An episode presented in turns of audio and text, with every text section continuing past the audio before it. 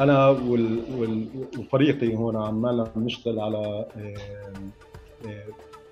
مشروع متعلق في جريمة الفصل العنصري الابارتايد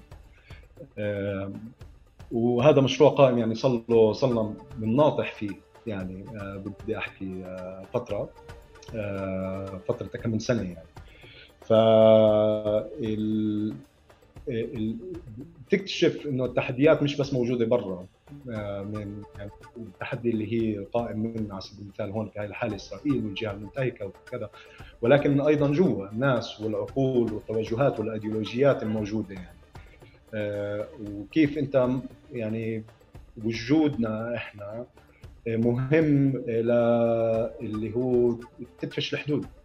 آه، بإنه التغيير من جوا ما بصير إلا إذا كان في أشخاص من جوا برضه بدفشوا تجاه هذا التغيير. فهذا اظن يعني إدراك متنامي يعني صار.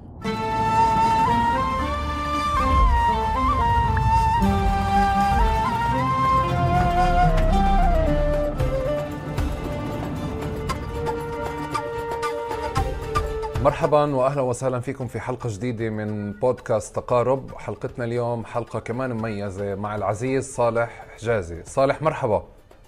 أهلا وسهلا أحمد. كيف حالك؟ أنا منيح اليوم. آه آه أنت بالعادة بس تصحى بس تصحى كم فنجان قهوة بتشرب الصبح. اثنين دبل اسبريسو اثنين double espresso خلص وبتنهي ملف القهوة؟ آه بعدين ببلش شوي هيك بدي رج فبحول على الشاي. okay وبت... وبتكمل يومك كله من غير قهوة. لا برجع بعدين كمان مرة بحدود الساعة طيب صالح أنا ببلش المقابلة دائما ب أنت في تعريف رسمي و... و... لإلك يعني بدي اترك لك إياه. وخليني أعمل بدي أضيف لك سؤال. في تعريف رسمي وفي تعريف أنت بتحب يعني تعرف حالك فيه. آه، وخطر لي أسأله واصير أسأله هيك إنه إذا أنت بدك تكتب بايو لحالك مش لجهة ما كيف تحكي عنه؟ يعني كيف كيف تحكي فيه؟ آه، والسؤال الثالث كمان أنت كيف بتحب يتم تعريفك؟ فتفضل هاي معركة تعريفات في البداية. يعني تماما فأي تعريف رسمي ومش رسمي دائما في الفلسطيني الهوية يعني فهذه آه، هذا موجود. في التعريف المش رسمي وصعب يعني لأنها أسئلة حوالين النفس والوجود يعني. هذا سؤال جدا وجودي يا أحمد على الصبح. وصعب الإجابة عليه. بس آه، يعني حاليا أنا أول شيء بخطر على بالي إني أب يعني عندي ولدين عدم وجود أربع سنوات وسنتين وهم فعليا يعني مسيطرين ومهيمنين على الحياة وعلى التفكير فدائما بفكر في يعني في في خلال في الأربع سنوات هاي الماضية يعني هذا بفيق معاه الصبح وبنام معاه بالليل هو آه، كيف أنا كأب وكيف هم بدهم يطلعوا وشو بده يصير وهالدنيا والتحديات وهالأمور هاي. ف آه، هذا حاليا أهم شيء هلا من ناحية الرسمي أنا بشتغل آه، صار لي فوق العشر سنوات في مجال حقوق الإنسان. آه، ف آه، أنا ناشط آه، في في هذا المجال. حاليا بشتغل مع منظمة العفو الدولية مدير المكتب في البلاد. هون بغطي الانتهاكات في فلسطين التاريخية. مين مكان عماله بكون فيها يعني.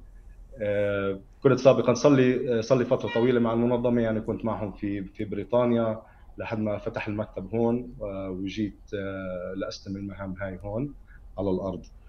آه، بس برضه قبلها كنت وهذا شوي هيك ما بين الرسمي ومش رسمي كنت برضه من أهم التجارب كانت إني كنت في جامعة القدس آه، في مكان بتسمى العيادة القانونية أو عيادة حقوق الإنسان في الجامعة هناك. هناك يعني انبنى نحكي الشغف يعني لهذا الشغل الشغل اللي هو في حملات حقوق الإنسان يعني التوثيق والمناصرة وكذا ولكن أيضا يعني التعليم وبناء القدرات وخاصة عند الأجيال يعني الصاعدة. فهذا بضل شيء يعني كثير قريب من قلبي وبحب أرجع له بحب أرجع لحيز التعليم والجامعة أو حتى المدرسة يعني. أنا نفسي بحب أرجع أتعلم كمان. كمان؟ طيب آه آه كيف بتحبش يتم تعريفك؟ يعني هيك بس حدا يعطيك تايتل تكرهه يا أخي تطلع فيه هيك. آه يعني أي آه يعني أنا مش كثير بحب ال يعني مثلا مدير مكتب هاي بحبهاش. إيه، كثير بحبش اللي اللي بدل على آه، أي نوع من ال يعني الهرمية يعني واللي هو في حدا موجود فيه على على اعلى الهرم وآخرين لا يعني. فهاي هاي الرسميات بحبهاش وبتكركب منها يعني. ف آه، أنا صالح بدون أستاذ بدون كذا بدون يعني فأنا فقط صالح. طيب صالح أنا كان ممكن أحكي لك مدير مكتب بس بعد ما شفت خلفية المكتب اللي أنت فيها مش مش احكي لك مدير مكتب. آه، ما هذا اللي بحاول أكسره. انت, إنت يعني, خ... يعني. اجتماعات طيب رسمية. صالح آه، وكمان باجتماعات رسمية بتكون خلفية هاي؟ نعم. طيب اشرح لنا شوي عنها أو شو فيها كم ستيتمنت موجود؟ شايف أشياء على اليمين أنا مش قادر أشوفها. في قاطع عدوك وفي شجرة وفي جدار وفي برج المراقبة وأظن في الصور هدلاك الصغار يعني لأنه أنت معني تطلع كل شيء. اللي وراك أنا مش عارفها وفي صور مش واضحة. وهو ممتد يعني هو ممتد يعني. إحنا اللي سويناه يعني قبل لما فتحنا أو منظمة العفو الدوليه يعني فتحت المكتب في رام الله في 2019 آه، إنه آه، نعمل جو يعني. داخل هو يعكس برضه طبيعة الشغل آه، المنظمة يعني هي بالأساس منظمة من نشطاء يعني حركة من أجل حقوق الإنسان.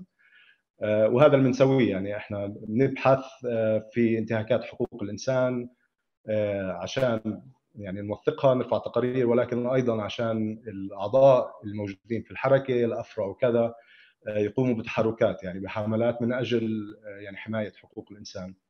فهذا النشاط هو اللي حبينا نعكسه اشتغلنا مع أو يعني عزمنا فنانين محليين هون اللي يسووا لنا جداريه كان الفنان نضال الخيري بلش في الشجرة هاي اللي شايفها.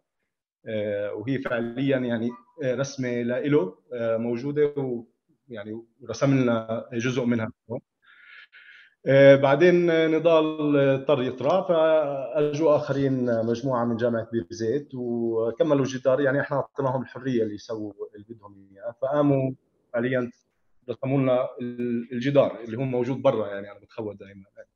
اللي صار إنه اللي برا حطوا لنا إياه جوا عشان آه، ولا مره الواحد يسهى وينسى. آه، شو لا وإنك أنت مطلعه وإنك أنت مطلعه ومتعمد تطلعه باجتماعات العمل فأنت يعني يعني مش محتاجين نحكي إنه أنتم مكتب بعيد عن الشارع ولا مش من الشارع. أنت جبت الشارع عندك على المكتب. تماما. تماما. آه عشان طيب. عشان يضلوا في بالنا. نعم. آه، صالح أنت من وين؟ تفضل. آه, sorry sorry كمل كمل معلش. بعض آه، الموسيقات الأخرى. يعني أنت تقدر تكمل؟ كيف بدك؟ اللي وراك. في هاي اللوحة اللي وراي هي لفنان اسمه ميرو يعني عملها خصيصا لمنظمة العفو الدولية هذا في الوقت السابق يعني وقت ما أنشئت. في آه، ملصق لحملة المقاطعة آه، مكتوب عليها قاطع عدوك يعني آه، وفي بعض الأمور في خارطة هون مش مبينه للنقب والقرى والتجمعات يعني الفلسطينية الهجرت والمهددة بالتهجير يعني في منطقة اللي هي سمت سياج يعني في في بداية آه، نشأة إسرائيل يعني طبعا تم آه، يعني كانت النكبة والإجلاء القسري وكذا بس في النقب برضه كان في عملية اللي هي دفش آه، الفلسطينيين والبدو هناك لمنطقة سموها السياج فهي خارطة للسياج وفي بعض الأمور لها علاقة بالعمل مش زي أرقام أوكي. نعم طيب صالح أنت أصلا حجازي من وين؟ الأصل الخليل آه، والدي من الخليل والدتي من القدس وين عايش؟ آه. وين نشأت؟ وين كبرت؟ آه، أنا ابن رام الله يعني انولدت في مستشفى قريب من مخيم قلنديا اللي هو فعليا يعني على الحدود ما بين رام الله والقدس. تربيت في رام الله يعني بيتنا في رام الله كان أهلي. وفي هذاك الوقت يعني أنا انولدت في ال 83 طبعا ما كانش الوضع ما بين رام الله والقدس زي ما هو هلأ. آه، فأنا برضه يعني نشأتي و... المدرسة أنا بلشت مدرسة مع الانتفاضة الأولى. دخلت سن المراهقة مع تناقضات التسعينات يعني ما بين أوسلو و وكل شيء متناقض لمصطلحات السلام وال يعني والتنمية وكذا يعني. إنه هذه كنا نسمعها بس نشوف أشياء ثانية وهي المرحلة برضه موجود اللي أصبح حاجز قلنديا يعني. فبتذكر الحاجز اللي كان في سميغاميس اللي بعدين صار في ضاحية البريد في الرام وبعدين فعليا كان كم من بلوك موجود عند المطار في مخيم قلنديا اللي هو تطور لحد يكون آه، الوحش الضخم اللي هو هلأ حاليا آه، يعني. آه، فهذا هذا معي يعني. انولد وكبر أو أنا كبرت معه يعني. فكنت ما بين أنا ما بين رام الله والقدس دائما.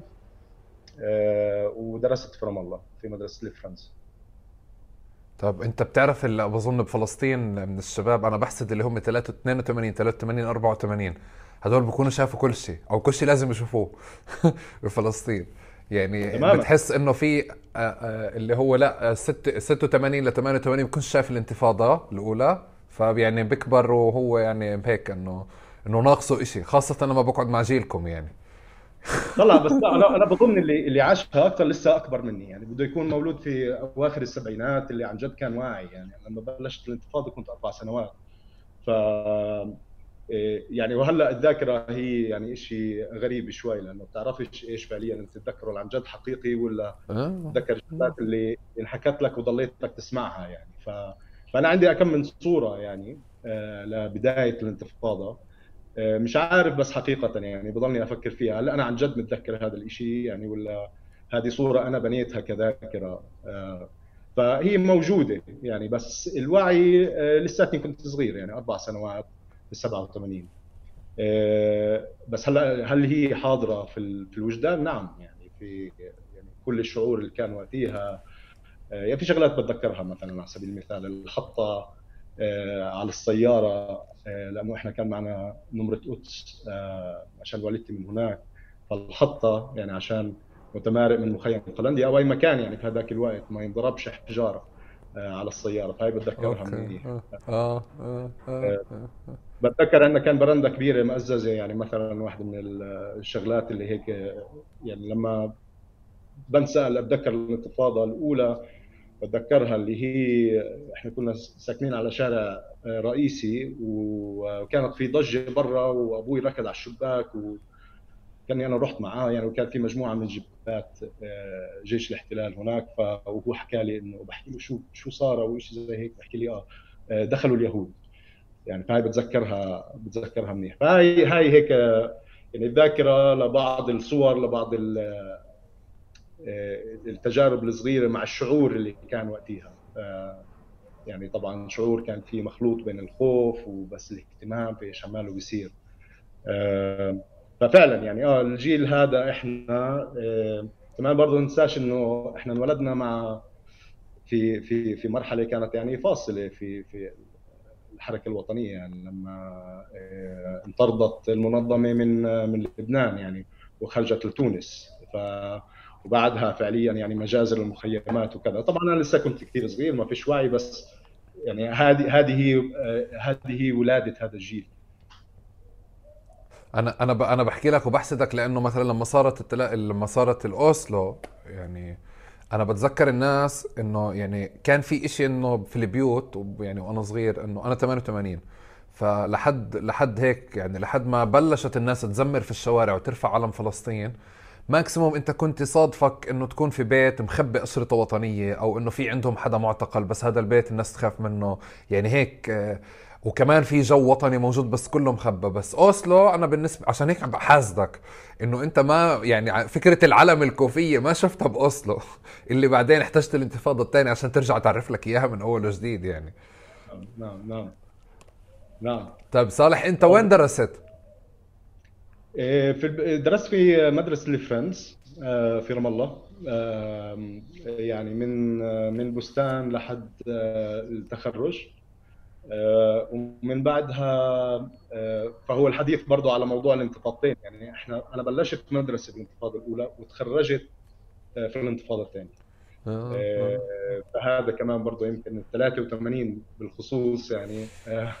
عديت لك إياهم 17 يعني أنت أنا مش متأكد توجيهي أنت كنت بداية الانتفاضة ولا خلصت؟ بالضبط كانت بداية الانتفاضة. يعني أنا لما بلشت الانتفاضة كانت آخر سنة لنا وبتذكر يعني على سبيل المثال الحادث يعني أنا تخرجت الفرنس فيها مدرستين اللي هي كانت تسمى سابقا يعني البنات والأولاد. هي طبعا مدرسة مخلوطة يعني.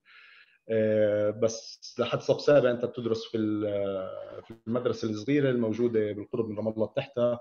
وبعدين تنتقل للمدرسة الكبيرة اللي هي بالقرب من البيرة. وهناك كان في مركز شرطة. آه، وصار حدث يعني هو من آه، من معالم الانتفاضة الأولى الثانية عفوا لما آه، انمسكوا اثنين مستعربين مقابل مركز الشرطة ودخلوهم هناك وتم سحلهم وكذا ومن بعدها يعني أنا بتذكر لما طلعنا هربنا يعني من نوعا ما من المدرسة رجعنا على بيوتنا وطبعا كان الانتفاضة الثانية كانت كلها موجودة على التلفزيون. يعني كثير مثلا الهليكوبتر اللي كان فوق مركز الشرطة اللي قصفه آه، أنا رجعت على البيت وقعدنا نتفرج على إيش عماله بيصير. ولما شفنا القصف يعني برضه سمعناه وحسيناه وإحنا في البيوت. فلما انقصف المركز آه، صفي اللي كنت أدرس فيه انهار جدار فيه.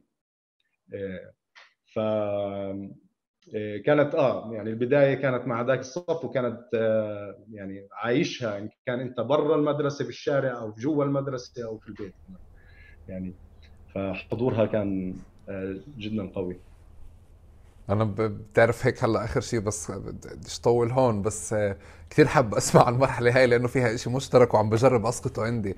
تعرف بس لما لما يعني بشعر أحيانا كثير غريب أو بصير أضحك من جوا يعني اليوم بقدر أحكي أعبر عن الموضوع بصراحة. لما حدا بصير يحكي أعطونا الطفولة أو الطفولة كذا أو يعني بحس في استهتار بفكر إنه أنتم ما بتعرفوا. ما بتعرفوا قد إيه الأشياء كانت مركبة. كان في طفولة بس شكلها مختلف.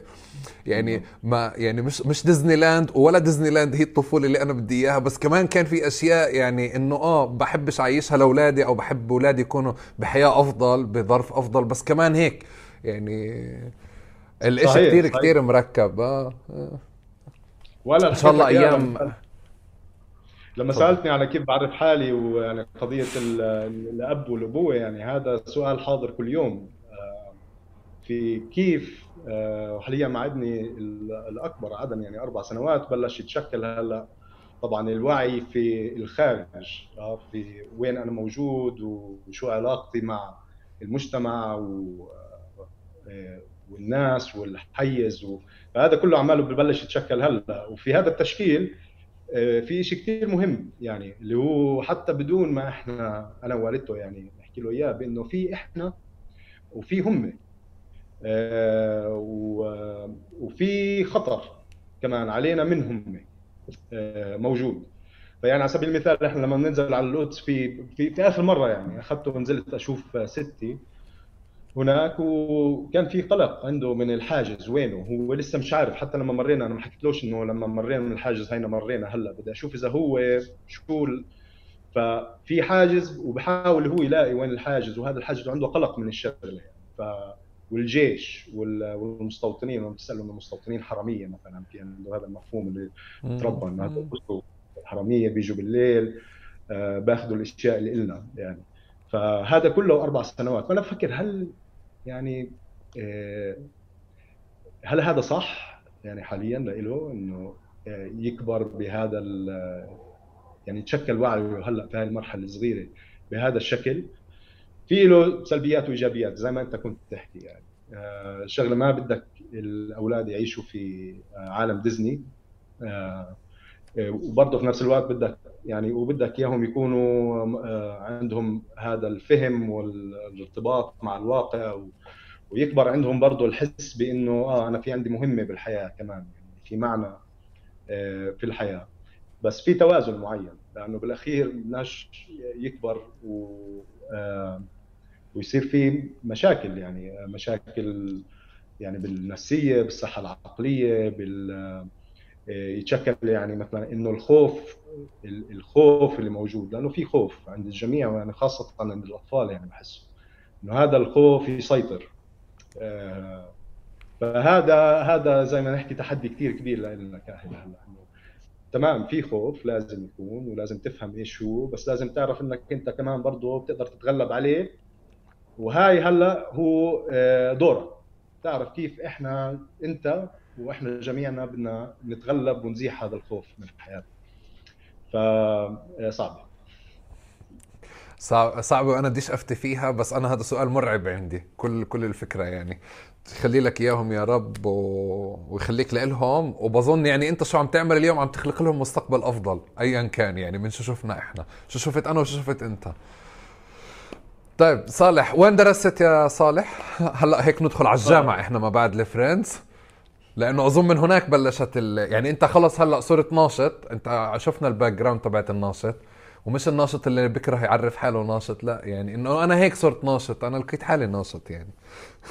مش طيب. انه أنا قررت أكون ناشط. يس آه، كل حدا في أي واقع يعني أنا برأيي أي واقع استبدادي يعني إلا ليكون في نوع من النشاط لأنه ما حدش بيقبل آه، بإنه آه، يضل عايش. بس هلأ الناس بتختار يعني حسب ظروفها. وحسب الواقع المادي إذا هذا النشاط ممكن يكون شيء يعني بارز وجزء أساسي من الحياة أو بضلوا فعليا بالخلفية يعني. هلأ أنا بعد ما خلص مدرسه طلعت على درست في جامعة في آه، أمريكا آه، اسمها Lawrence University. آه، رحت هناك فعليا أنه أعطوني بعثة. ف يعني جامعة صغيرة liberal arts يسموها الفنون الحرة. كان فيها 1600 طالب بجوز كبرت هلأ شوي أكثر. وهذا النوع من التعليم اللي هو بالأساس يعني أمريكي الفنون الحرة بأنه أنت هي فعليا اسمها جامعة لأنه فيها كليتين كلية موسيقى وكلية الفنون الحرة بس هي فعليا كلية. آه، وأنت بتدرس يعني كافة المواضيع. آه، فشرط التخرج يعني من الجامعة بأنك أنت تأخذ مساقات في العلوم آه، في العلوم الإنسانية في العلوم يعني المادية آه، في كمبيوتر ساينس على سبيل المثال في الاقتصاد وكذا والموسيقى كمان.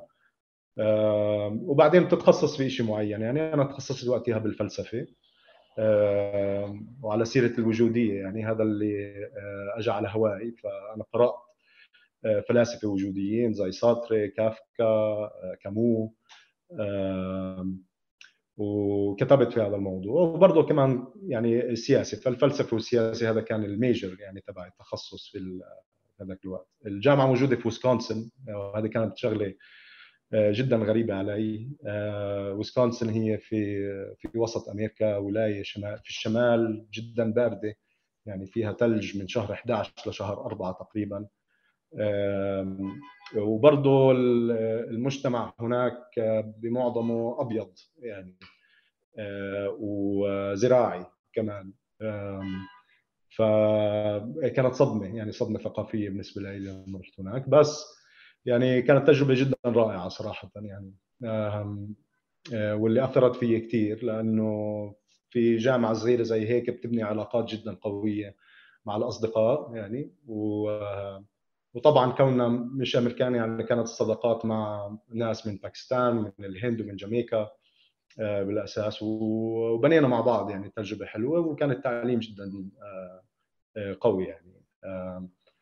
ف أربع سنوات هذه وقتها كانت أنا كنت برا لما الانتفاضة الثانية كانت لساتها مكملة وكنت أرجع بالصيف على البلد. واعيش التجربة تبعت الانتفاضه الثانية وأرد برضه أرجع أطلع يعني. تخرجت بال 2005 من هناك ورجعت على البلد. آه، اشتغلت آه، فترة قصيرة لحد ما رجعت كملت بعدين طلعت سويت ماجستير في في حقوق الإنسان في بريطانيا. المرة بجامعه اسمها اسكس شرق لندن. آه، فيها مركز مهم جدا لحقوق الإنسان. ودرست سنة من 2006 ل 2007 وبرضه نفس الشيء رجعت بعدين كمان وبدأت آه، مشوار العمل في مجال حقوق الإنسان. okay. قبل قبل آه، في الأربع سنين وفي السنة كمان يمكن الماجستير بلندن صح؟ سنة نعم. سنة آه. آه، كان في النوعية أو في شكل من أشك... شكل آخر من أشكال ال activism في الجامعة؟ وقتها ما كان في أظن في أمريكا SJPs و... وهذه المجموعات صح؟ لسه ما كانت طالعة بعرف بعرفش إذا ممكن كانت موجودة بس في جامعتي أكيد ما كانش آه.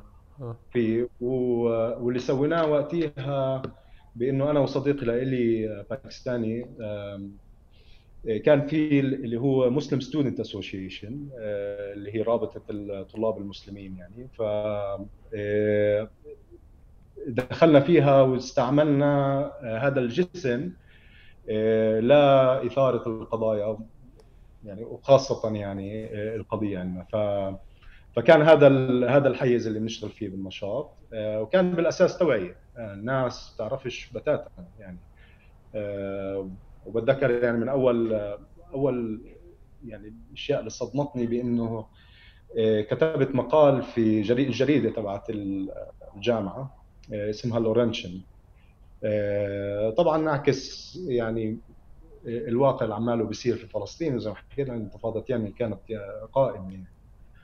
آه، فرد علي أحد اساتذه الجامعة يعني آه، بروفيسور في السايكولوجي وواضح هو يعني صهيوني فما جدا تضايق وزعل من المقال فرد علي في مقال في الجريدة برضه المخالف فهذه كانت صدمة لي يعني أنا كمان بانه آه، ما تخيلتش الأمور لهون بس كانت برضه تجربة جدا مهمة لأنه وقتها انفتحت قدامي يعني إيش إيش هي المهمة الموجودة هون؟ بإنه مش فقط إنك أنت تتعامل مع الطلاب بس برضه الأساتذة وأشخاص موجودين في مراكز قوة ومن هناك بدأت يعني المرحلة النشاط هذا. بس كانت من خلال مش ال Students for Justice in Palestine خلال ال Muslim Student Association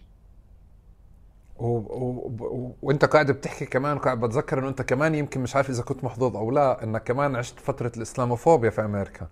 يعني كمان هاي اللي شكلت الهوية لفلسطينيين ومسلمين أو عرب ومسلمين بشكل أساسي في أمريكا وعززت كل فكرة الهوية والثقافة وهيك. فأنت رحت أصلا يعني في خلفية يعني عندك تراك من ال من ال من الأشياء ونزلت فيه وكمان واجهت قضايا الإسلاموفوبيا صح؟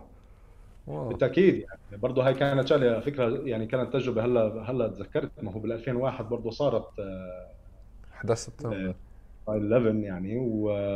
وهلا يعني وأنت بتحكي بتذكر أول الأسئلة اللي طلعت في البداية يعني إنه مين وكان في شكوك يعني في نفس اللحظة إنه آه، أكثر من حدا يعني كان في موضع الشك لعد ما توضحت الأمور يعني. و وطريقه التعامل كلها اختلفت معنا. عشان هيك برضو إحنا يمكن آه، كطلاب آه، آه، مش أمريكان من دول في الشرق الأوسط وغيره التمينا مع بعض خلال هون. مش بالضرورة إنه الكل كان يعني دين. أنا شخصيا يعني ما كنتش لا في هذاك الوقت ولا حتى الآن يعني دين. بس هذه هذا الحيز يعني وفر إنه نقدر نلتم على بعض نقدر نشارك التجربة ونقدر برضه كمان نعرف كيف نتعامل مع العنصرية اللي بلشت يعني تنمو بشكل جدا متوحش في الخارج يعني.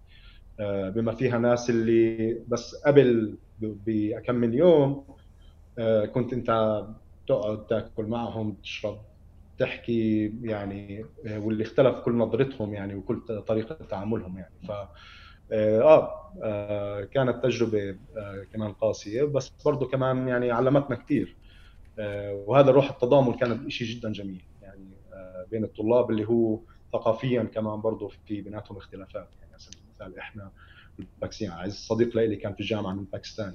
ف آه صحيح.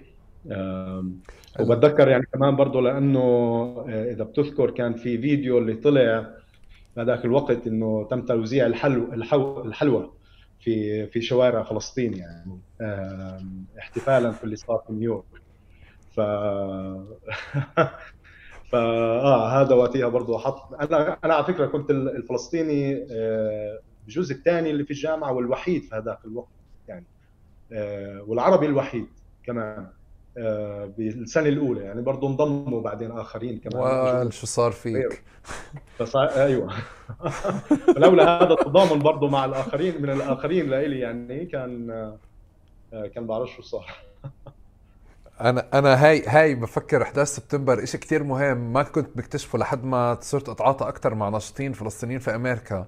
فلما بنصير نحكي على إمتى تشكلت الهوية الفلسطينية أو الهوية السياسية أنا اكتشفت إنه يعني الأغلب العام تشكلت هويته يعني الفلسطينية العربية آه، المسلم كمسلم ككذا هيك صار يعرف حاله. ما بعد 11 سبتمبر مش قبل.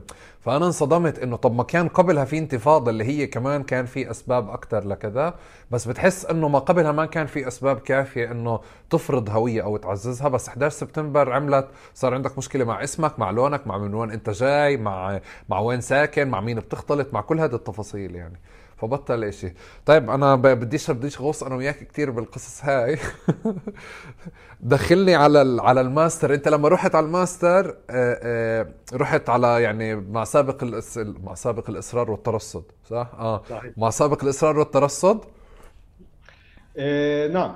يعني كمان إيه كان في عندي كنت وقتها بفكر بخيارين. هلا أول ما تخرجت من الجامعة رجعت في 2005 يعني مع البكالوريا اشتغلت آه، لفترة قصيرة آه، في وزارة التخطيط. بعدين صارت الانتخابات انتخابات 2006 وطبعا انقلب انقلب كل شيء فلقيت إنه وقت إنه أكمل دراسة. وكانوا قدامي خيارين يا إما مجال حقوق الإنسان أو كنت حتى برضه مهتم في برنامج آه، دراسات إسرائيلية في جامعة سواس في بريطانيا. آه، طلع في شغلات إحنا كفلسطينيين برضه بحكمنا يعني آه، إنه وين موجود وين في بعث كيف ممكن تغطي دراستك يعني. فهذا برضه بحد يعني هل أنا ممكن كان كملت شيء ثاني ممكن لو كان مثلا مفتوح مجال قدامي المجال آه، هلا هلا أنا بفكر يعني لو برجع وبدي أرجع أدرس كم بدرس شيء تقني أكثر آه، على سبيل المثال. آه, آه. بدخل هذا. على كل ف آه في في شوية إحنا محكومين في في الظرف المادي يعني اللي عندنا اياه فصفت إنه أنا كمان برضه أخذت بعثة لدراسة دراسة ماجستير في حقوق الإنسان بجامعه أسكس وكانت وقتها كمان برضه حرب لبنان. 2006 يعني فهدول جميع المراحل يعني. ما حدا يعتب علي أنا. اللي شايفينه بظهري اللي شايفينه على الحيطة وراي هذا أقل الواجب. هذا جزء. صحيح. في شيء ثاني ناقص عليك يعني. إذا رايح للإسلاموفوبيا يعني لسه ل 11 سبتمبر وإسلاموفوبيا والرجل الأبيض يعني مش مش فكرة إنه حدا بيحكي لي برام الله رجل أبيض لا في حدا راح عنده يعني تعامل معه وشافه لما بلش يعرف الآخر يعني. صحيح آه. صحيح صحيح. طب أنت أنت هلا ال career إذا بدنا نبلش نحكي على ال career اللي أنت فيه موجود اليوم إمتى بلش؟ أو إذا بنفع أسميه career؟ لا لا ما يعني بتقدر تسميه career لأنه ها آه صار career. في آه في يعني آه مسار. آه هلا هل هو بلش مع زي ما انت سميته سبق الإصرار والترصد؟ مش عارف إذا بالضبط كان في 2005 2006 آه يعني أو بقدر أحكي لك أكيد ما كانش في 2005 2006 عندي تصور إنه أنا بعد مثلا 10 11 12 سنة رح أكون وين؟ أنا موجود هلأ. آه 15 12 سنة. آه إيه، بس طبعا آه مع مع مرور الوقت والتجربة آه، وكان في يعني تجارب آه، عن جد كانت جدا ثرية آه، خاصة يعني عشرت مثلا الشغل في جامعة القدس مع عيادة حقوق الإنسان. هذه هذه بجوز هناك كانت النقطة اللي حسيت فيها إنه أنا بدي أكمل في هذا المجال. يعني وبدي أكمل من ناحية مهنية وبرضه ممكن إنه يعني كان دائما موجود فكرة إنه أكمل دكتوراه. آه، وأرجع اللي أقدر أشتغل بس برضه أدرس يعني. هلأ شوي أبعدت هاي الفكرة بس آه، فأنا بعد ما تخرجت هناك طبعا يعني بتدرس آه، على على مستوى يعني ماجستير. كان البرنامج هو اسمه ماجستير في النظريه وتطبيق حقوق الإنسان.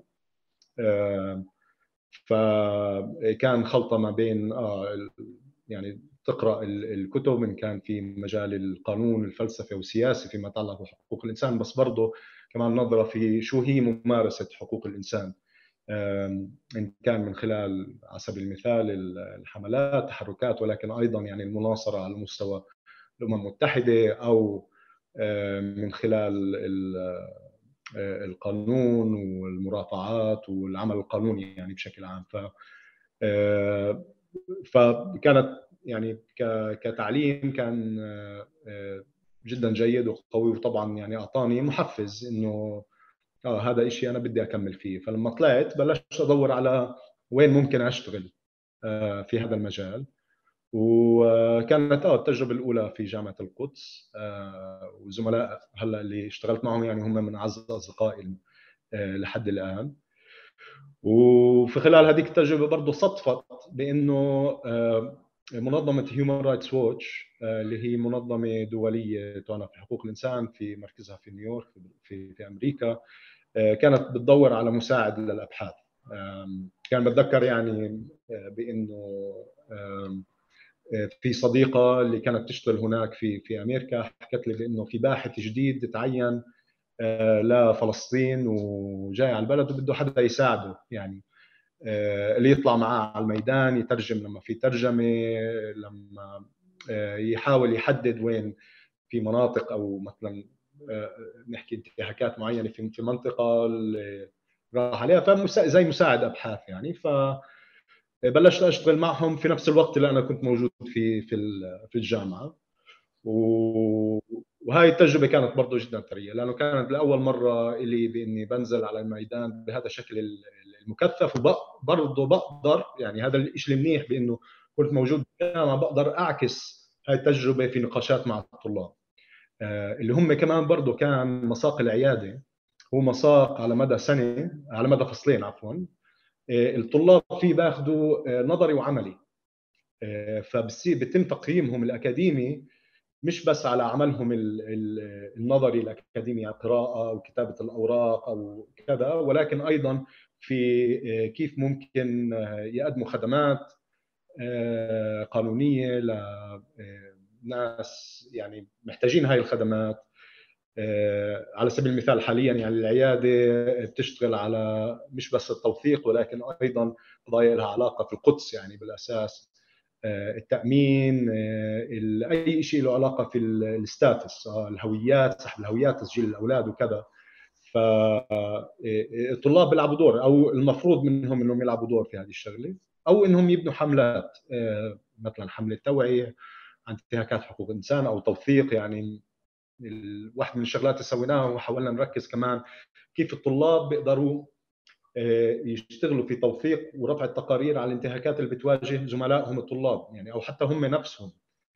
آه، في حيز الجامعة أو برا في السكن أو في طريقهم مثلا من الجامعة للبيت ف ففي كان هذا المكان وكنت أنا برضه آه، نفسي مع Human Rights Watch في الميدان. آه، بعمل توثيق وبساعد على رفع التقارير. فهي هاي التجربتين هدول مع بعض أظن هم اللي نموا عندي كمان برضه الشعور والرغبة بإنه أنا أكمل في هذا المجال.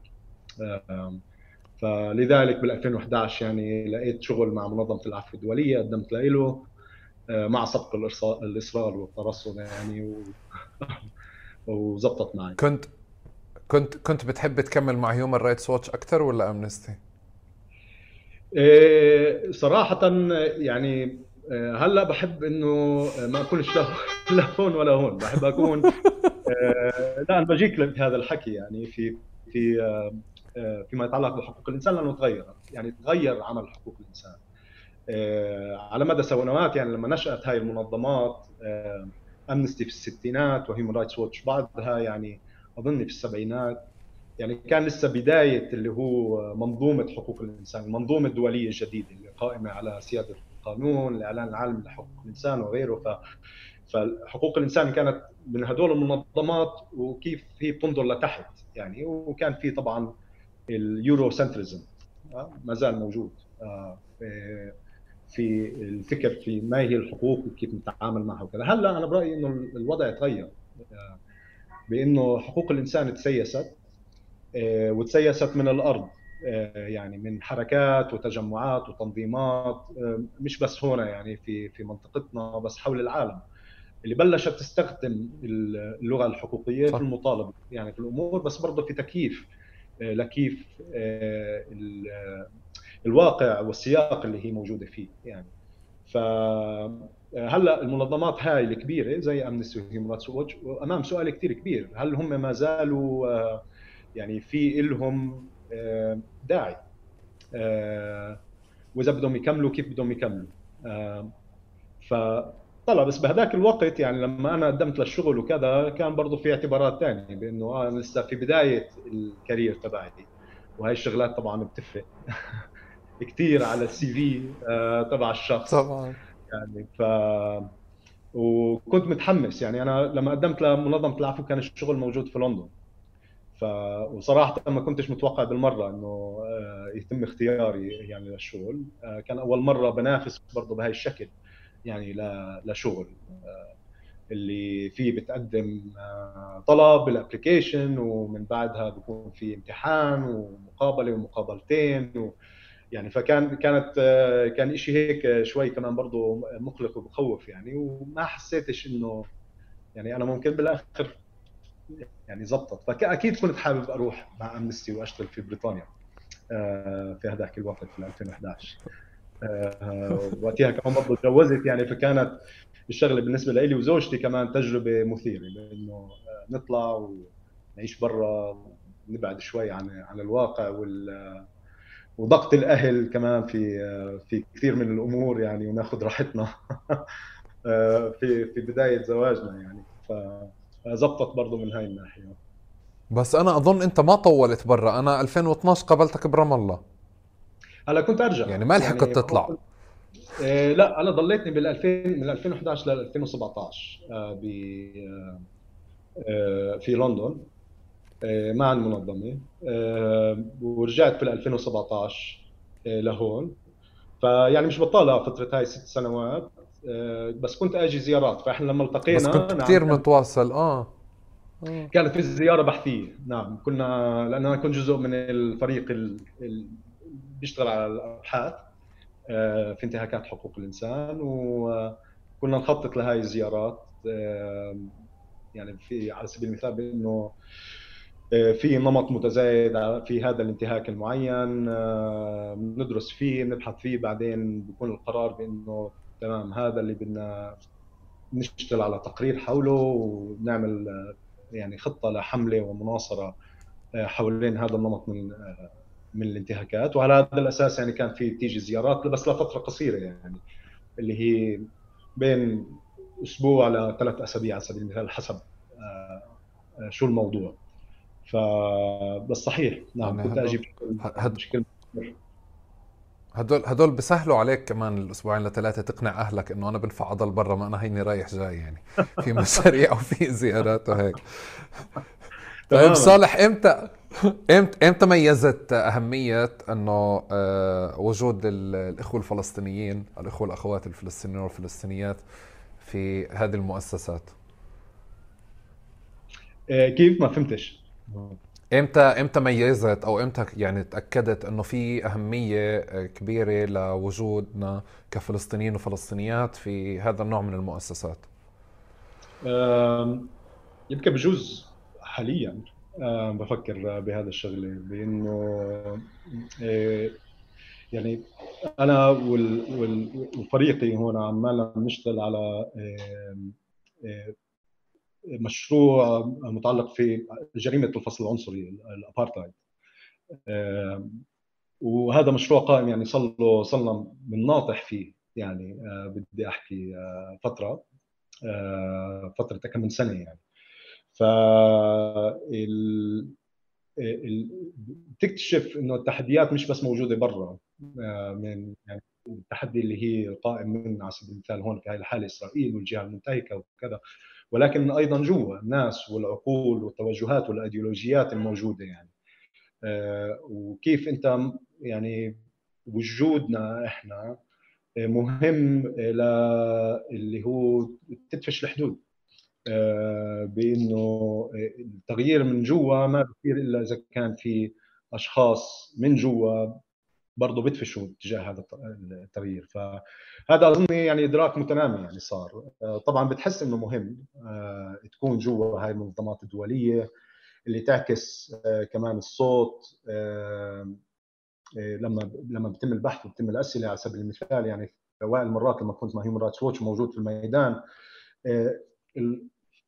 الحلقة أنا حلقة الوصل كنت ما بين الأشخاص إن كان الضحايا الانتهاكات أو الشهود على هاي الانتهاكات ما بينهم وبين الباحث اللي بالأخير بده ينشر للعالم للجمهور الواسع الموجود لهي المنظمة إيش هو سمع. فهي حلقة الوصل يعني مهمة جدا لأنه الترجمة مش بس هي حرفية برضه أنت بدك تترجم فهو إيش الشعور شو التجربة اللي كانت كيف أنت بتقدر يعني برضه تعكسها في شيء أنت يعني أنت عارفه و وبجوز مريت فيه بأشكال طبعا مختلفة بس وهذا هذا جدا مهم.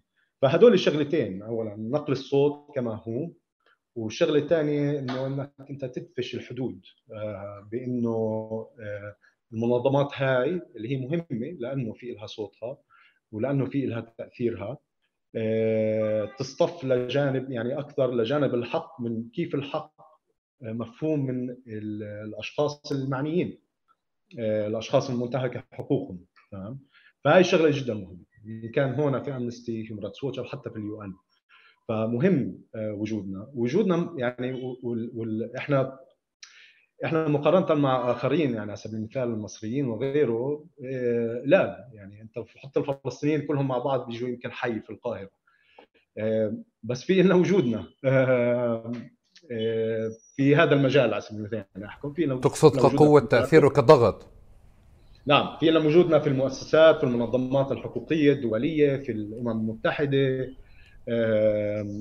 مش بس من خلال البعثات الرسمية الفلسطينية قصدي يعني كموظفين عندهم برضه كمان مناصب مؤثرة وقيادية يعني بتلاقي في فلسطينيين واللي واللي نجحوا في هذا في هذا الكارير وعندهم تأثيرهم يعني وهذا شيء كثير مهم. فنعم. انت أنت ب... انت أنت جاوبت على ثلاث أسئلة. أنا يعني خلصت لي إياهم. شكرا جزيلا. الله يعطيك ألف عافية. لا. طيب صالح أنا بدي أسأل كمان هلأ عشان أنت عم تحكي على قضية القوة انه إنه في ظرف مثلا الانتفاضة الثانية صار خلق صحفيين وإعلاميين كثير آه، آه، آه، محترفين في في العمل في مناطق النزاع والحروب. فلما صار غزو العراق أول من توجه إلى هنالك يعني أو من درب الصحفيين والمصورين في العراق كانوا بالأغلب فلسطينيين. في إشي زي هيك كمان بصير في في المجال الحقوقي والإنساني؟ إيه، يعني إنه أربط لك بين مثلا شغلتين مش متأكد بس أكيد. يعني طلع التجربه يعني طبعا هي أهم شيء بإنك أنت في مجال الحقوقي بإنك أنت مريت في على سبيل المثال يعني صديقي آه، منير السيبي اللي هو آه، أنشأ عيادة حقوق الإنسان بجامعه القدس وما زال قائم عليها هلا. يعني أول تجاربه كان برضه الشغل مع منظمة العفو الدولية آه، بإنه رافق بعثة بحثية من المنظمة ومنظمات عالمية أخرى.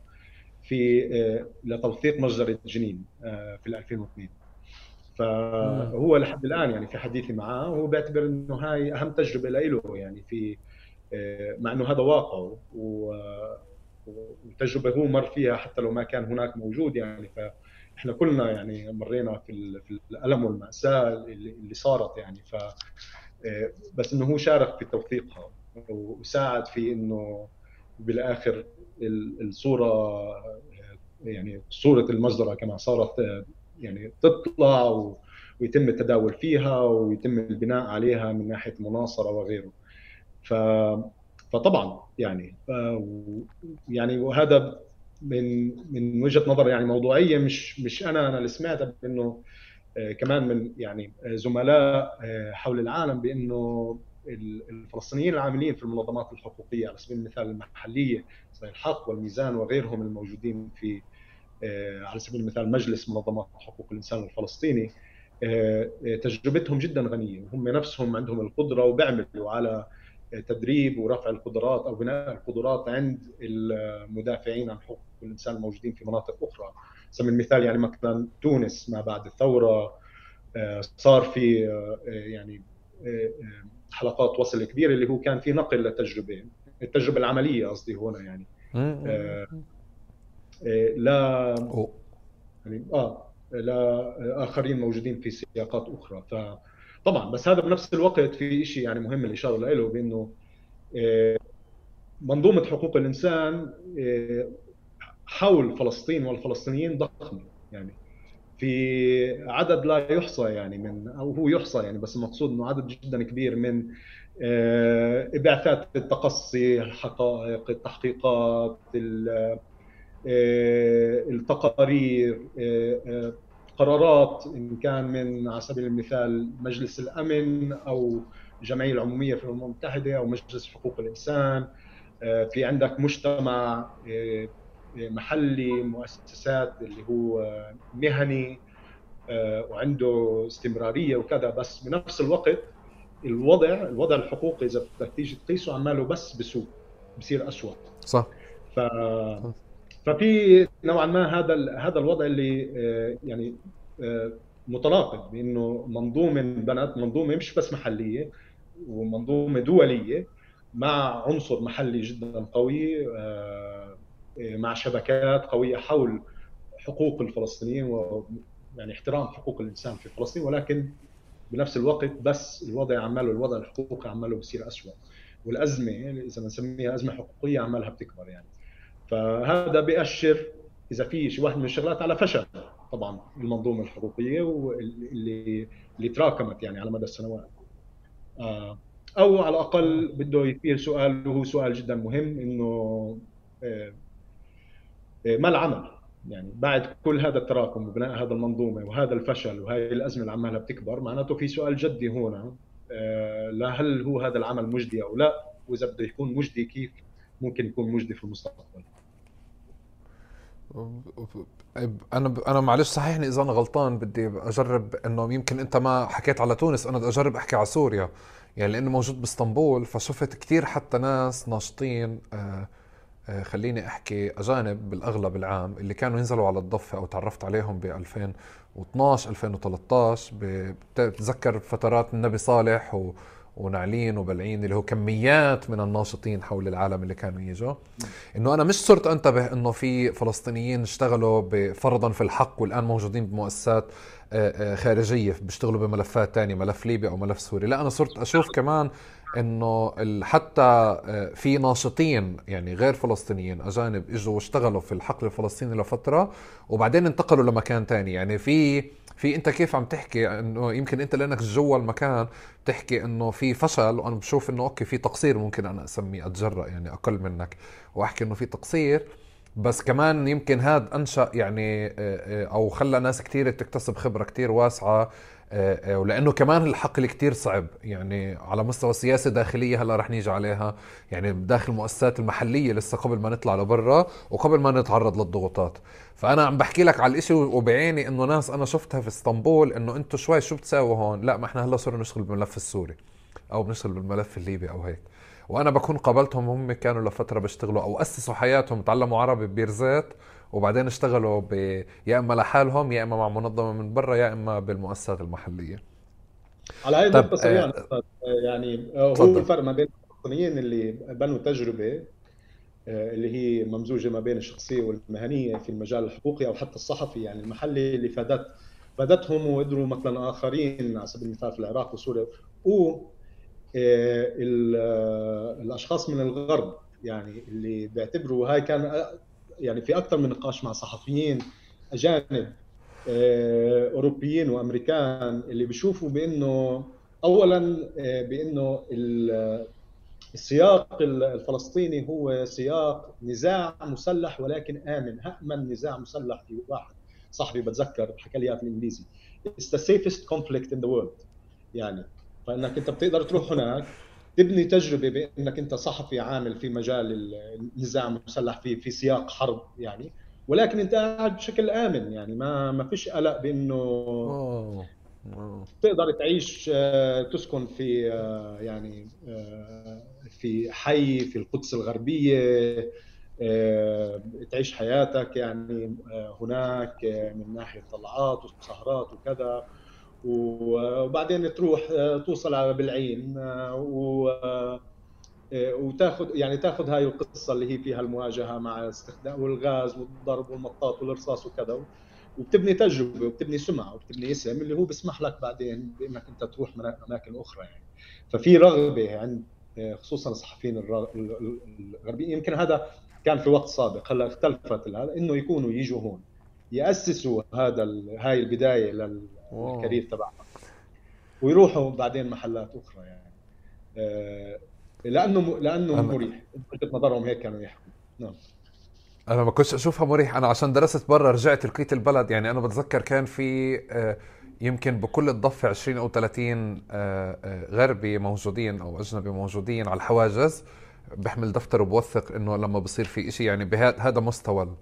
طلعت أنا درست رجعت. آه لقيت البلد معبية إنه ومن وين إجوا هدول كلهم؟ بعدين أنا أظن إجيت حتى متأخر لدرجة إنه كانت في المطاحشة ما بينه وبين الناس الناشطين اللي موجودين في البلد. اللي أنا في البداية كانت حتى لو بتتقدم بفكرة إنه هدول أجانب أو في غرب بس في إشي على يعني لاحقا بأثر رجعي هلأ عم بشوفها إنه كان في صراع على الناراتيف أكثر إنه إحنا اللي بدنا نحكي عن قضيتنا وإحنا اللي بدنا نقدم الناراتيف أكثر تبعتنا من فكرة إنه في حدا جاي يشوف الإشي كيف درس أو قرأ أو عرف وبده يحاول يفرض عليه قواعد إنه هو موجود هون بكرة ممكن يكون في القدس بكرة ممكن يكون بمكان تاني وكذا يعني. فهيك طب آه، آه، آه، لأنه أنت هلأ يعني موجود ب... بمؤسسة خليني أحكي بتتجاوز الإشي المحلي. خليني أسأل قبل ما أسأل السؤال إنه قد إيه أنت مستفيد أو قد إيه بتشوف المؤسسات المحلية؟ شو وضع المؤسسات المحلية اللي عندنا يعني المؤسسات الحقوقية والمؤسسات الإنسانية في فلسطين. انت حكيت على التسييس في الأول بس لما حكيت أنا ما رضيتش أقاطعك بس قلت إنه إذا بدنا نحكي على التسييس برا في على مستوى Amnesty و Human Rights Watch أنا بفكر هو يعني أشكرا موجود في فلسطين التسييس. يعني بتحس إنه الواحد حزب سياسي إذا طلع موقف من إشي برام الله مجبور ينوه وكمان يدين كذا وكذا وكذا وكذا الإشي الثاني موجود بغزة. أو إذا بده يحكي شيء على حماس مجبور يحكي كذا وكذا وكذا. فصرت تحس أنت إنه كمان في البعض بتصرف كحزب آه، أكثر من إنه ببني مثلا مشاريع أو ببني أبحاث لقدام أو بحاول يشكل ضغط على على ملف براكم عليه سنة أو سنتين أو ثلاث. وفي صورة نمطية يعني صححني إذا أنا غلطان أنا مش متأكد منها. إنه آه، في مجموعة من الختيارية موجودين ببعض المؤسسات أو في مجموعة من الناس اللي آه، يعني يمكن كانوا حبوا يكونوا تقنيين بحياتهم بفترة من الفترات بس صاروا تقنيين بهاي المؤسسات. يعني هو بيتعامل مع فكرة التوثيق التسجيل إبعت محامي نصور كذا بشكل كتير تقني حتى البعض بكون يعني آه، بعيد حتى على فكرة المشاعر والعاطفة لأنه اوريدي تعود أصلا هو عم بوثق إنه في واحد معتقل أو عم بتعذب أو كذا. فتعال نجرب نحكي أو من وجهة نظرك أنت كيف عم بتشوف آه، المستوى عمل وأداء وتأثير المؤسسات المحلية قبل ما نحكي أهميتها لشغلك؟ هلا طلع لا شك إنه دائما في في انتقادات اللي لازم تكون موجودة وتوجه وتم النقاش بناء عليها شو وضع المؤسسات الموجودة عندنا بعلاقتها مع إيش بصير برا بمعنى شو هي بتشتغل وكيف بتشتغل بس برضه كيف هي موجودة جوا وكيف ممكن يعني تنمي آه، نفسها كمؤسسة وتقدر بأنها تستوعب وتبني آه، كمان آه، أجيال جديدة اللي تجيب معها كمان تطرح يعني. إن كان قضايا جديدة أو طرق عمل جديدة يعني ففي دائما هذا المجال.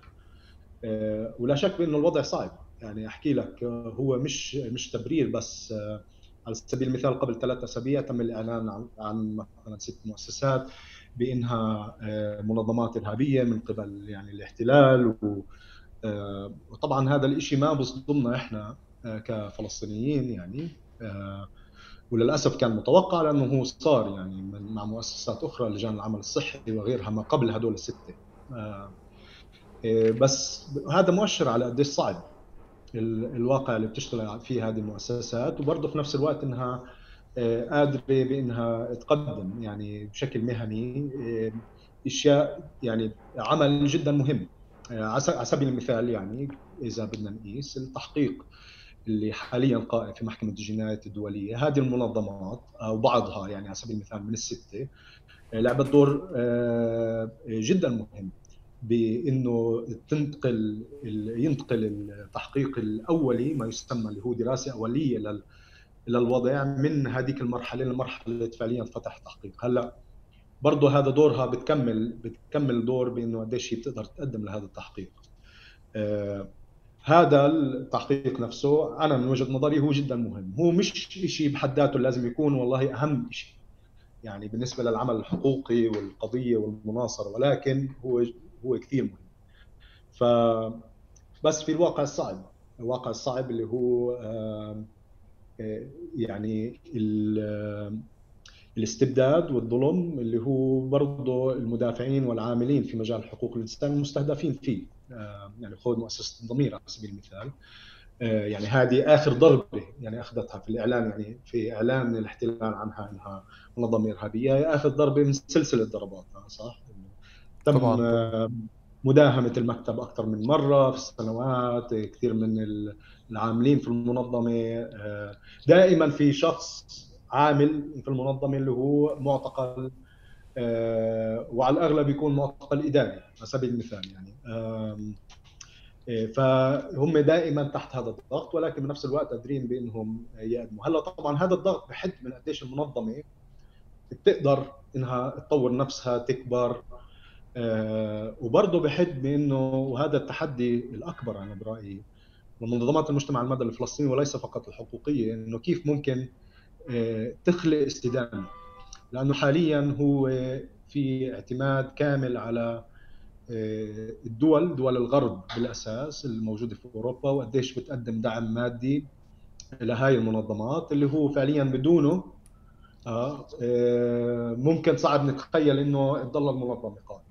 للاسف هل في طرق عمل أخرى؟ في ساقات مريحة أكثر بالغرب يعني مثلا على سبيل المثال خذ منظمة العفو الدولية، منظمة العفو الدولية قائمة على تبرعات من أفراد يعني 90% من الميزانية تبعت المنظمة. هي من تبرعات فردية على ما اظن هو معدل التبرع 20 استرليني يعني. آه، ال 10% الثانيين هم تبرعات أكبر نوعا ما بس طبعا يعني بيخضعوا آه، لتحقيق وشروط وكذا آه، بأنه مؤسسة ثانية مثلا بدها تعطي أو شركة على سبيل المثال بدها تعطي فهذا ب... هلأ هذا الموديل يعني إنك أنت تقدر آه، تخلق استدامة وتقدر تخلق شغل من كيف الناس بتستثمر فيك صعب. الناس يعني في معظمها آه، الآن في اليوم يوم يعني المصاريف المدارس الأكل البيت الكذا الكذا. فما في عندنا اللي هو إنك أنت تقدم آه، للمجتمع المدني. كان في السابق في مثلا تطوع في العمل الأكثر نحكي شعبي آه، اللي هو كان أساس لهي المنظمات. انتهت هاي المرحلة. ممكن نرجع لجزء منه بس ما اظنيش نرجع يعني في نوستالجيا إنه نرجع بالكامل لإيش كان على سبيل المثال في الانتفاضة الأولى. فهل في تفكير في كيف؟ ممكن يكون في استدامة أنا مش شايف. وهي مشكلة كثير كبيرة يعني. آه، ومشكلة كبيرة خاصة لما المنظمات هاي عم تتعرض لضربة بعد ضربة بعد ضربة يعني كل ضربة عملها بتكون أقصى من من غيرها. آه، يعني هاي مؤخرا الخطر منها وطبعا إنه الإعلان عنهم كمنظمات غير غير قانونية إرهابية يعني بين بين قوسين. هو بعرض المنظمة نفسها المؤسسة آه، لخطر على سبيل المثال المداهمات المصادرات ولكن أيضا العاملين فيها للاعتقال وغيره. بس الملاحقة كمان موجود خطر هو تجفيف آه، منابع الدعم المادي. بأنه حتى لو على سبيل المثال إيرلندا والدول الصديقة الأخرى بدها تكمل تعطي مصاري بغض النظر عن أي قرار إسرائيلي. آه، بانه هاي المصاري آه، ممكن ما ما في مجال لتحويلها لأنه القطاع الماد المصرفي فعليا تبنى هذه هذا التوصيف على يعني إنه هدول المنظمات الارهابيه وترفض بأنه لمخاطر هم بحددوها بأنها يتحول هذا المصانع على سبيل المثال يعني خطر موجود هذا. آه، بأنه الدعم آه، ينقص ويتجفف وإسرائيل يعني صار لها فترة سنوات آه، بتعمل على هذا الشيء اولا تشويه السمعة تبعت المنظمات ثانيا يعني محاولة تجفيف منابع الدعم المادي. وثالثا اللي هو إحنا المرحلة فيها هلأ حاليا تجريم المنظمات بشكل كامل. يعني إن كان كمنظمة أو افراد فيها. فهذه استراتيجية قائمة من سنوات. ومزبوط إحنا كنا إحنا وزملائنا يعني في في المجتمع المدني المحلي واعيين لها بس ما تم يعني التفكير والنقاش فيها والبناء يعني على كيف مواجهتها آه، بشكل برو اكتف بشكل استراتيجي يعني للأسف اللي الوضع اللي إحنا موجودين فيه جميعنا يعني برضه هذا الانتقاد لإلي أنا نفسي والمنظم بأنه إحنا دائما في حيز ردة الفعل للأمور. آه، وكل مرة في ردة فعل كل ما انتقص شيء أو صرنا آه، للأسف أضعف يعني. لأنه إحنا يعني في مقابلنا في آلة عسكرية يعني. عسكرية بمعنى مش بس فقط يعني في في العنف يعني العسكري في الطخ وكذا بس أيضا في التفكير والاستراتيجية وكذا. يعني في منطق هم بيفكروا في منطق جدا استراتيجي وبخططوا وبيبنوا وبيعملوا في منطق في منطق عسكري يعني. ف ففي هذا يعني أنا يمكن دخلت هيك شوي في تانجنت زي ما بيحكوا. لا أنا أنا احترمت إنه أنت بدكش تحكي شيء نقدي. أنا احترمت إنه أنت بدكش تحكي شيء نقدي. خليني هيك أكون واضح معك. بس أنا أنا أنا أنا بفكر لا أنت عم تكون كتير دبلوماسي بس كمان بحترم إنه أنت فاهم ال politics كيف موجودة فكمان ما بدك يطلع منك statement وأنا مش عم بدور على scoop بس أنا بدي أحكي أجرب أحكي تمام؟ يعني آه، آه، وهي وهي هيك. أنا بفكر إنه اللي أنت حكيته كتير صح تمام؟ آه، بس بفكر كان في استحقاقات. يعني إحنا ما تفاجئنا الاحتلال بضل, بضل يطور أدواته بضل يطور كيف كيف عم بيشتغل علينا طول الوقت. بس كمان هو مش بيوم وليلة بصحى وببلش يعني يسكر مؤسسات. إنه في إشي على مدار سنين إحنا كنا شايفين إنه شوي بلشوا من من الناشط الفلاني الناشط العلاني للناشط الفلاني. فبحس إنه هون كمان في أشياء نتيجة البيروقراطية اللي موجودة داخل بعض المؤسسات أو فكرة كيف أنا وصفتها بإنه تحولت لعمل تقني. ما بتشوف إنه بحاولوا يتغيروا مع آه، متغيرات موجودة أو بتكيفوا مع ظروف موجودة. آه، أو بحاولوا كيف أنت حكيت يعني بشكل لطيف إنه ما نكون ردة فعل. آه، آه، آه، على فكرة الاستدامة أنا بتفق معك بس كمان بفكر إنه نتيجة وجود ال ال يعني المؤسسات هذه مؤسسات وطنية كل من فيها بتلاقيه موجود بحقل سياسي ما خارجي يا إما بفضاء حزب ما أو بفضاء يعني مناخ سياسي ما. فصرت أحس إنه كمان هم جزء من الحالة السياسية الفلسطينية اللي هي تعبانة يعني مرهقة ماكلة هوا. مش مش فكرة بس إنه فمن هون باجي بصير الحكي إنه آه، بفهم الناس لما بتيجي بتعلق وبفهم قد إيه بنظلموا لما إنه ما بيبان شغلهم لأنه عم بيعملوا شغل مهم. يمكن كنت محتاج أطلع برا عشان أسمع أكثر على شو بنعمل وشو بتساوى أكثر من فكرة إني أنا أضل برام الله. وبالنقاشات بالاغلب الثقافية والاجتماعية مش النقاشات السياسية. وبظن كمان في شيء يعني مثل ما أخفقنا في الحركات اللي أنت كنت جزء من توثيقها بفترة من الفترات برام الله بإنه التواصل مع المجتمع المحلي كمان المؤسسات هذه بظن إنه أخفقت في إنه تعمل ظهر لها على مستوى مجتمع محلي يعني آه، مش المفروض يمر تسكير ست مؤسسات بشكل عادي ابدا. مش المفروض تكون هذه قضية العاملين بالمؤسسات ابدا. آه، وأنا ما بدي أحملهم أكثر يعني بعرف إنه الشعب ماكل هوا وتعبان ومورط ب 5000 شغلة بس كمان بحس إنه هذا جزء من فكرة إنه المؤسسات هذه على مدار السنين الأخيرة كانت يعني تشتغل بينها وبين الناس في فجوة أكثر وأنا جربت أحكي عنه كشغل تقني أكثر من فكرة إنه يمكن أنت حكيته إنه بطل في متطوعين يعني بطل في خليني أحكي مدخلات من المجتمع مباشرة من الناس مباشرة وصار الشغل أكثر يعني آه هيك. بس ما هيك هم عم بيعملوا شغل كتير مهم أنا كنت محتاج أكون برا عشان أشوفه أكثر ومن هون عم بسألك قد إيه أهمية دور المؤسسات هذه اللي اللي إحنا بنشوفها يعني آه، إسرائيل بتلاحقها لأنه عم تعمل إشي كتير مهم وإضافة نوعية يعني لعنا. فاحكي آه، لنا أكثر على على أهميتهم لبرا ولشغلكم بشكل عام. هلا طلع من العنصرين يعني أنا بوافق معك. وهو لا مزبوط يعني شوي يعني في تغليف دبلوماسي للحكي بس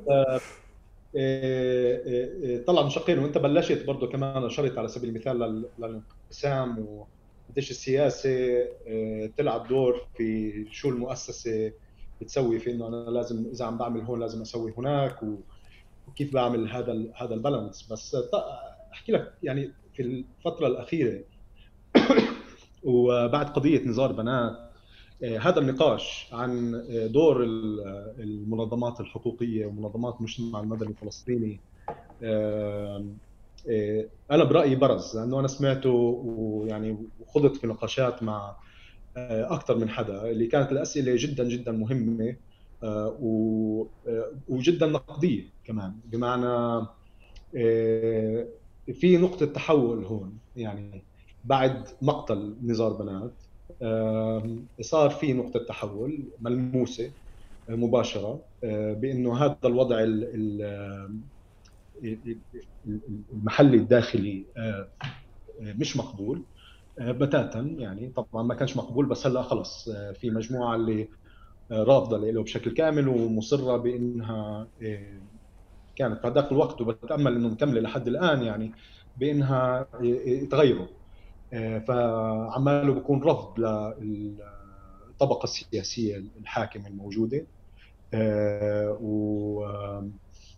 ومحاولة لبناء يعني آه، تنظيم أو حراك اللي يقدر يواجه بإنه ما في تصالح مع هذه الطبقة ما فيش مجال للتصالح مع هذه الطبقة السياسية وهذا يعني هاي هي القاعدة اللي بده ينبنى عليها أي شيء ثاني في كان توقع من إنه المنظمات المجتمع المدني والمنظمات الحقوقية برضه تلعب دور أكثر فعال تسيس دور أكثر بإنه لما يكون في مظاهرات بالشارع آه تمام في أهمية للمراقبين والموثقين اللي هم ياخذوا بعد عن عماله بيصير ويقدروا بأنهم يشوفوا الصورة الكبيرة على أساس إنه يقدروا برضه يعكسوها بشكل موضوعي وصادق و آه، وتكون هاي المعلومات وهذا التوثيق أساس لأي عمل إن كان مناصرة أو قانوني أو غيره. فهذا مهم مش عم نحكي لا بس برضه كان في أهمية إنه يكون في مشاركة تشاركية يعني في كيف ينبنى التنظيم والحراك واللي إحنا يكون قدامنا في واضح مسار آه، لكيف بدنا نغير. إيه، أنا اللي سمعته وأنا برضه يعني بوافق وبتوافق مش إنه أنا عارف الجواب يعني مش أنا أحكي لك أنا عارف بالضبط على سبيل المثال المنظمة X أو المنظمة Y الحقوقيه إيش لازم يكون دورها في هذه المرحلة. بس واضح لازم يكون يعني كيف تحكي؟ عضوي أكثر في التغيير اللي بده يصير. ف وبجوز البعد اللي اتاخذ والمسافة هاي برضه مش عم تخلي شيء يتطور آه، بالسرعه المرغوبة يعني على الأقل عند الناس. فطبعا أنا ما أنا يعني واضح شايف هذا الحكي وسامع هذا الحكي وكمان برضه في نقاش قائم على هذا الحكي. بس برضه في نفس الوقت هذا التوازن إنه قديش يعني ما هو الواحد شوي يعني شر البلية ما يضحكوا. يعني إنه طب تمام عم عماله بصير هذا النقاش وبدك تحاول تدفش منظمات المجتمع المدني بإنها تكون تشاركية في يعني شريك في التنظيم والتغيير اللي بده يصير. بس برضه في نفس الوقت ما هو عندك الاحتلال اللي عماله بيسويه آه، واللي بغير أولوياتهم. يعني للأسف ما هي شغلة قصة ردة الفعل بغير الأولويات. بخلي دائما بإنه الأولوية تكون الانتهاكات اللي جاي من قبل. إسرائيل. وأنا إيش بقدر أسوي فيها على مستوى الدولي ولذلك يعني عندك مثلا محكمة الجنايات وعندك التحقيق اللي موجود حاليا في مجلس حقوق الإنسان. وبتصفي هاي أولوية عند المنظمة على الأقل الحقوقية يعني نحكي فيها آه، أولوية فرضت برضه لضيق الموارد والقدرات. لا بانه أنا بقدرش أسوي كل شيء. آه، فأنا بدي أبني اولويات ودائما الأولوية هي هاي آه، الانتهاكات الإسرائيلية وكيف فعليا ممكن نحقق نوع من العدالة يعني آه، آه، في آه في في في هذا المجال. فا آه يعني صعب جدا النقاش بس معك طيب أهمية أهمية شغلهم ل... لأنت ل... ل... لتشكيل ضغط أكبر على مستوى دولي يعني هم عم بيشتغلوا بسياق محلي بس كمان يعني آه، آه، آه، انت جاوبتني أكثر على الشق الأول من السؤال بس أنا عم جرب أرجعك للسؤال الثاني إنه بمعنى أنت غير إنه أنت هلا موجود بفلسطين وبظن إنه أنت جزء من البوليتكس المحلية يعني اللي بتنفرض عليك أو بتنفرض تتعاطى معها. بس إذا أنت بترجع بتفكر إنه صالح موجود برا وبينه وبين البلد مسافه شو بحب يكون آه، شو بتوقع من البلد أو من من المؤسسات والناشطين اللي موجودين هناك؟ أدوات أو أو مواد أو أبحاث أو أو قرارات أو نشاط عشان يقدر آه، آه، يشكل ضغط أكبر. لأنه خليني أحكي هيك هلأ كمان الشيء الثاني اللي بحب إذا بتفتح فيه لحالك كان في حفلة على فكرة إنه كيف Amnesty في في statement بلشت تحكي ابارتايد أو أو يعني اوفيشاليز آه، آه، من من فترة من كم صالح؟ فترة كثير قريبة صح؟ آه. لسه؟ لسه نعم. ممكن نيجي لموضوع الابارتايد يعني بس Amnesty لسه ما ما تبنت هذا الموضوع بشكل رسمي يعني أنا بس ما طرحت ما وصفت حتى بأي Human Rights Watch أو Amnesty مين مين قبل فترة طلع statement Human Rights Watch okay. okay. نعم. آه، بس هو آه يعني هذا هذه يعني سريعا هو جزء يعني إن كان Amnesty Human Rights Watch أو المؤسسه الاخرى من حراك. يعني أنا بدي أسميه حراك يعني من منظمات حقوقية محلية آه فلسطينية وإسرائيلية ودولية يعني آه بتوصيف الوضع على إنه في اللي هو الفصل العنصري المعرفه في القانون كجريمه ضد الإنسانية بإنه آه، ما يحصل في فلسطين هو آه، جريمة آه، جريمة ضد الإنسانية اللي هي ابارتايد أو الفصل العنصري يعني ففي هذا التحول اللي هو منظمه العفو الدولية جزء منه ولكن ك يعني إيش الإعلان هو جاي قادم يعني بتأمل في بداية السنة الجاية رح يكون في شيء ضخم للمنظمه بهذا الخصوص. okay. آه، آه، نرجع ل... ل... للسؤال. هلا الابارتايد اللي نحكي فيها وبدي بحب أتناقش فيها أنا وياك لأنه ب 2013 أو 2012 كان في نقاش محلي فلسطيني مختلف عن كيف اليوم عم بصير يعني آه، حول حول فكرة الابارتايد كلها. بس مرة ثانية خليني أحكي شو أهمية الشغل المحلي بالنسبة للمؤسسات الدولية هاي.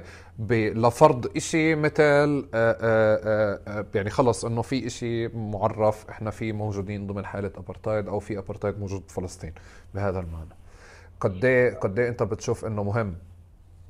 آه، جدا. يعني واحكي لك آه، آه، يعني إذا بدي أشيل عن نفسي إني فلسطيني موجود أفكر هيك شخص موجود في منظمة دولية؟ ولنفرض إني أنا مش موجود هون وأنا كنت أصلا موجود في بريطانيا لمدة فترة ست سنوات بالأساس مع الزيارات البحثية بس كنت بالأساس هناك يعني. بإنه العاملين على فلسطين في المنظمات الدولية جدا محظوظين آه، لأنه في عندك مجتمع مدني مهني آه، وقادر إنه يغطي آه، كل شيء يعني من ناحية مراقبة وتوثيق في فلسطين. ف يعني يمكن في شوية في شوية ضعف عندنا فيما يخص ال 48 أنا برايي يعني في منظمات رائعة اللي قائمة عليه بس ما فيش التغطية الشاملة زي التغطية الموجودة للضفه الغربية وغزة. يعني من قبل منظمات زي الحق المركز الفلسطيني لحقوق الإنسان الميزان. يعني واللي هو آه، اولا بعطيك الصورة كاملة آه، موثق بشكل مهني في أدلة اللي دائما موجودة يعني كمان برضه اللي بيشاركوها. فهذا بفيد المنظمات زي منظمة العفو الدولية وهي رايتس ووتش بس برضه كمان هو بيلعب وأنا أشرت لهي الشغلة لعب وما زال بيلعب دور جدا أساسي في التحقيقات الدولية. آه، حاليا يعني التحقيق القائم في محكمة الجنايات الدولية. آه، يعني أنا بقدر أحكي بشكل كثير مريح بأنه شغل المنظمات الفلسطينية آه، لعب دور أساسي في التحول.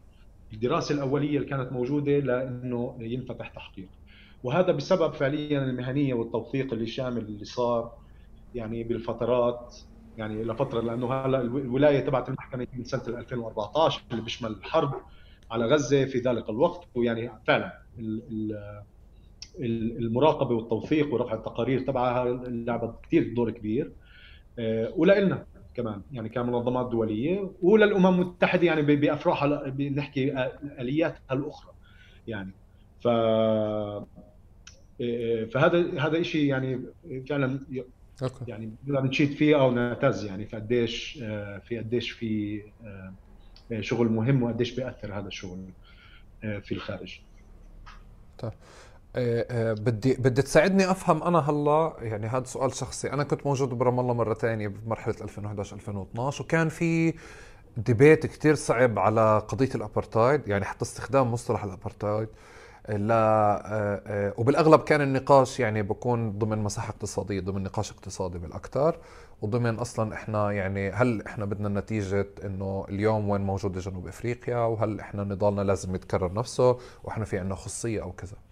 بس كمان كان في وجهة نظر اللي بتقول إنه لا إحنا كتير قراب من من شو كان موجود في جنوب إفريقيا وإحنا لازم نشتغل بنفس الأساليب النضال وفي الإشي الثالث اللي أنا كنت شوي أكثر قريب منه بس اليوم لساتني أكثر يعني أوضح لي إنه ايا كان شكل النضال كيف موجود أنا بالآخر في عندي معركة آه، حقوقية موجود شئت أم أبيت فيها هي ما بتعطل أي معارك تانية ولا بتأثر سلبا أو ايجابا أو سلبا على معارك تانية هي بالعكس بتدعم كل كل معارك تانية.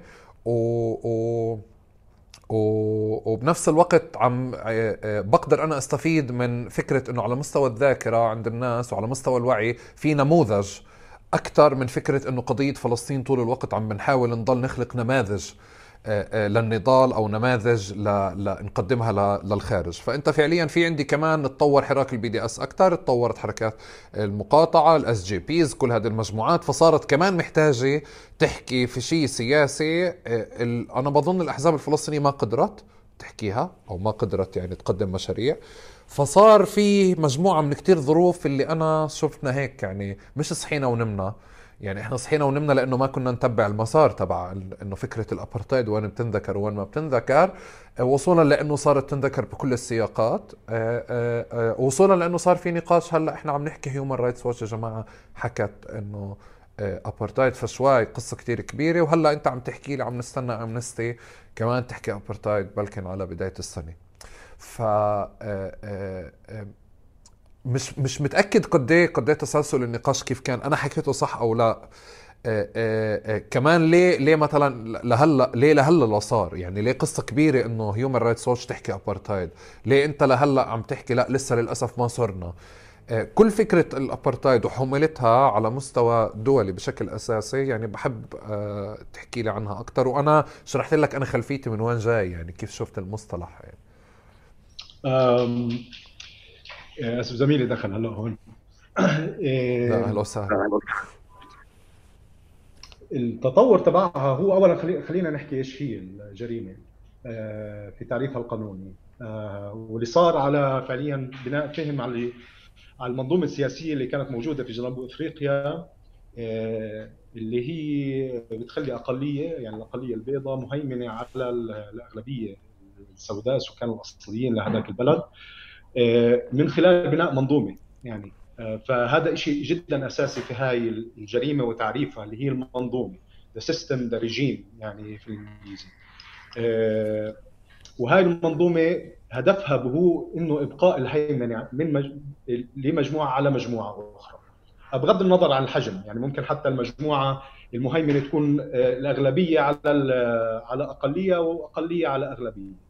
يعني في سياقنا هون يعني هي المنظومة اللي انبنت آه، من فعليا نشاه دولة إسرائيل في 48 ولا حد اليوم آه، إنه اليهود الإسرائيليين يكونوا مهيمنين على على السكان الأصليين الفلسطينيين آه، في فلسطين التاريخية. ف الجريمة وين بتصير برضه كمان؟ العنصر الجريمة موجود في أنت عندك هاي المنظومة هذا هدفها إبقاء الهيمنة لمجموعه على مجموعة أخرى ومن أجل إبقاء الهيمنة يرتكب جرائم يعني اللي بسموها انهيومينات أعمال لا إنسانية. آه، اللي هي معرفة في سبعة منها يعني على سبيل المثال التهجير القسري واحد آه، التعذيب والاعتقال التعسفي ثاني آه، الحرمان من الحقوق الأساسية بما فيها مثلا الحقوق الاقتصادية والاجتماعية ثالث يعني. ففي أعمال لا إنسانية اللي بتقوم فيها المنظومة لإبقاء هاي الهيمنة. فهي جريمة مركبة. يعني. آه، وفي إلها آه، كمان البعد والخلفية اللي مش مترجمة بالقانون بس موجودة يعني بال آه، بالفهم تبعها البعد الكولونيالي الاستعماري يعني. لأن هي أصلا نشأت يعني كتعريف كمنظومة سياسية اللي تعرفت بعدين في القانون. على انها جريمة في سياق جدا كولونيالي استعماري يعني بجنوب أفريقيا. آه، وحاليا موجوده كمان يعني زي ما أشاروا المنظمات الفلسطينية بالأساس من 2009 تقريبا يعني وهم بيحكوا في قضية الابارتايد آه، لحد ما انضم لهم المنظمات الإسرائيلية يش دين في البداية وبعدين بتسيلم وبعدين أجت هيومن رايتس ووتش وإحنا جزء من هذا التحرك الموجود بإنه آه، يعني لحقوا المنظمات إيش المنظمات الفلسطينية الأخرى وإيش المنظمات الفلسطينية يعني بالأساس بلشت. ف آه، هلأ وين ممكن النقاش يعني يروح بإنه هل الابارتايد هل منظومة الفصل العنصري هي هدف بحد ذاته عند المنظومة هاي القائمة على هذا ولا في هدف آخر؟ يعني وهنا برضه في أسئلة على السياق. هل قديش إحنا بنشدد أو ما بنشدد على السياق الاستعماري الكولونيالي القائم في يعني في في الحيز تبعه في السياق تبعه هذه الجريمة على سبيل المثال. لا ففي اختلاف. في زي ما تحكي يعني إذا بتيجي تحطهم على خط يعني في عندك على آه، على جهة من من هذا الخط الخطاب الخطاب الفلسطيني فيما يخص الأبارتايد بأنه نعم أبارتايد ولكن في سياق الاستعمار الكولونيالي settler colonialism آه وهذا هو الأساس. ومن خلاله إحنا بنقدر نفهم الأبارتايد أكثر إنه لازم نفهم هذا السياق عشان نقدر نفهم كيف عماله آه كيف عمالها الجريمة آه كيف قامت وكيف عمالها بتكمل. لحد آه على الجهة الأخرى يعني اللي آه واللي هو فعليا المنظمات الإسرائيلية اللي ما بتتطرق للسياق الاستعماري الكولونيالي وفي منها على سبيل المثال يعني من بعض المآخذ اللي كانت على تقرير بيت سالم مع إنه هو شمل فلسطين التاريخية وكان الحديث في الورقة تبعتهم على منظومة من البحر للنهر آه، ولكن لم يتم مثلا نقاش اللاجئين وقديش قضية اولا التهجير القسري النكبة اللي صارت ومنع العودة يعني آه، سلب حق العودة هو جزء أساسي من المنظومة يعني. ما بتقدرش تفهمها إلا إذا آه، فهمت هاي هذا الشيء الأساسي فيها يعني. كان في بدايتها أو في استدامتها لحد الآن. فيعني في عندك هذا زي ما بنسميه سبكترم يعني وكل حدا عم بيقاله بيقدم آه، آه، في نحو الشيء المهم هون اسمح ما أطلت الشيء المهم وليش التحول؟ بإنه نوقف نتعامل مع آه، اللي هي يعني أشك... يعني ال symptoms زي ما تحكي يعني كيف يعني المرض ممكن في له عوارض. آه فأنت يعني بنزل دمع بنزل بربور آه، بنشف آه، زورك بس هاي العوارض مش هي مرض. هاي عوارض للمرض. فأنت بتقدر تتعامل معها بشكل محلي. يعني مثلا آه، تستعمل شيء اللي إذا ناشفين شفايفك بإنك أنت ترطبهم يعني. بس أنت مش عمالك بتعالج السبب الأساسي تبع هاي الشغلة. صح. فهذا كان نمط العمل. على الأقل يعني أنا أحكي من تجربتي مع منظمة العافيه الدولية إنه هذا كان نمط العمل. دائما نتعامل مع عوارض في نمط لقتل غير مشروع في الضفة الغربية هون. تعال بننزل بنوثقه بناخذ الحالات نعمل التحقيق بنحطه في تقرير بنبني حواليه حملة بنعمل عليه مناصرة. آه، وبعدين بيجي شيء ثاني آه، حملة لمضربين عن الطعام. آه، يعني معتقلين إداريين مضربين عن الطعام بتحول خلص هذاك الإداري. توقف آه، وبتركز على هذا المجال. بعدين آه، إسرائيل بتشن حرب على غزة دمار كل شيء ثاني بوقف وبتحول شغلها كله على آه، على هذا على هذه الشغلة. وهيك كان الشغل. يعني طبعا تعطيه أنت بعد استراتيجي. يعني في مرات بتربط بين الأمور بس ما في تعامل مع جذر المشكلة. وين جذر يعني ال crisis آه، تبعت حقوق الإنسان الموجوده الأزمة الموجودة تبعت حقوق الإنسان. فالابارتايد بسمح لإنك أنت تربط كل شيء مع بعض وتتعامل مع جذر الموضوع بأنه في عندك منظومة استبداد وهيمنه وما في حل إلا لتنهد هاي المنظومة. ما في مجال لإصلاحها. ما في مجال لإنك أنت تتعامل مع عوارضها فقط. وتحس إنه الأمور يعني إذا أنا داويت شوي هون وداويت شوي هون بالآخر بعد 10 15 سنة الوضع راح ينقلب تماما. لا طول ما هي قائمة كل ما هو الوضع راح يزيد سوءا. فلازم التعامل مع جذر الموضوع. ولما بتحكي يعني في الإنجليزي بنحكي apartheid you see dismantle يعني أول ما تحكي كلمة ابارتايد لازم تفكر بتفكيك وليس إصلاح يعني. ففي فعل جذري كمان هو بدفعك ل كمان برضه فعل جذري يعني فهم الأمور في جذورها وأساساتها وبرضه التعامل معها على هذا الأساس. فعشان هيك التحول مهم. آه، هل هو اجى متأخر أو لا؟ يعني سؤال مهم وأنا برأيي آه طبعا يعني إذا المنظمات الفلسطينية كانت عم تحكي في هذا المجال من آه، يعني 11 أو 12 سنة. آه، طبعا يجوا المنظمات الدوليه بعد هذا الوقت كله وبعد فترة سنوات برضه تنساش بحراك يعني أنشئ من خلال دوائر ال BDS اللي هو بشهر ثلاثة من كل سنة في ال Israel Apartheid Week يعني هذا قائم منذ كمان برضه أظني أطول من فترة ما المنظمات الحقوقية بلشت تحكي في خطاب الابارتايد على سبيل المثال يعني. ف آه، ففي صحوة يعني. متأخرة؟ تمام متأخرة. آه، بس هل آه، تاخيرها هذا هو سبب ل يعني عدم التعامل معها وعدم يعني رؤية الجدوى والإيجابية فيها وكيف ممكن تكون في لها أبعاد استراتيجية أنا برأيي لا يعني. لأنه التأخير برضه في له أسبابه يعني. صح صح صح صح. أنا أنا لسه قاعد بطلع إنه إحنا سياسيا بالحاله السياسيه الفلسطينيه يمكن بتوافقنا شوي. أحيانا يعني آه، خاصة بهذه النقاشات اللي اللي بشكل أساسي موجودة في رام الله يعني في المركز خليني أحكي. آه، بتحس إنه في جزء كبير منها طالع من إنه إحنا ما في عندنا مشروع سياسي فبنصير نمسك قطع وبنحملها العجز تبع الحاله السياسيه كله. يعني فعليا ما في منظمة تحرير ولا في أحزاب ولا في شيء اللي بوجه الخطاب أو بوجه مشروع ما اللي يفترض إنه أنت تمسك قطعة منه أو فلان يمسك قطعة منه أو ما يناسبك يعني وتشتغل عليه عادي وهي الميدان يا حميدان يعني بهاي اللغة. بس بتحس طول الوقت إنه في يعني في في تنشنه موجودة. وأنا بالنسبة لي بطلت أفهم يعني أحد آه، خليني أحكي أفصل ما بين النقد المشروع اللي أنا بفكر لازم يكون موجه تجاه شغلكم دائما وما بين النقد اللي اللي هو أنا إنه مش عارف يعني أنا يعني تعبان يعني بدي بدي بدي أتفشش. وشيء تاني بتعرف هيك وأنت عم تحكي هلأ على الموضوع نفس المسار صار في أظن بخطاب نقاش المدنيين الإسرائيليين إنه إحنا ضلينا آه، آه، في مشكلة بتوجيه الخطاب لبرا ومنلاحق فلان إذا حكى إنه إنه نحن ضد مثلا قتل المدنيين من الطرفين أو كذا أو هيك. آه، بس طلع خالد مشعل ب 2014 وحكى إحنا ضد قتل المدنيين. فكانت صدمة أصلا إنه إنه يا جماعة خالد مشعل بيحكي القسام كان ممكن يدخل كذا وكذا وكذا ونحن ضد قتل المدنيين. فيعني عم الصمت في حينها. بس بحكي لك في إشي حرفيا عم بصير إنه بالسياسة الفلسطينية ما في مشروع وإحنا يمكن كل اللي موجود اليوم إحنا عم نشتغل حرفيا على الأعراض ويمكن أكثر شيء يعني واضح لنا اليوم حالة غزة كيف عم بتم التعاطي معها يعني من أكبر من أكبر مؤثر إلى أصغر مؤثر. هو فعليا طول الوقت بكون ماسك يعني عرض من الأعراض الكثير اللي موجودة. طيب صديقي أنا بدي أقفز على المضايقات.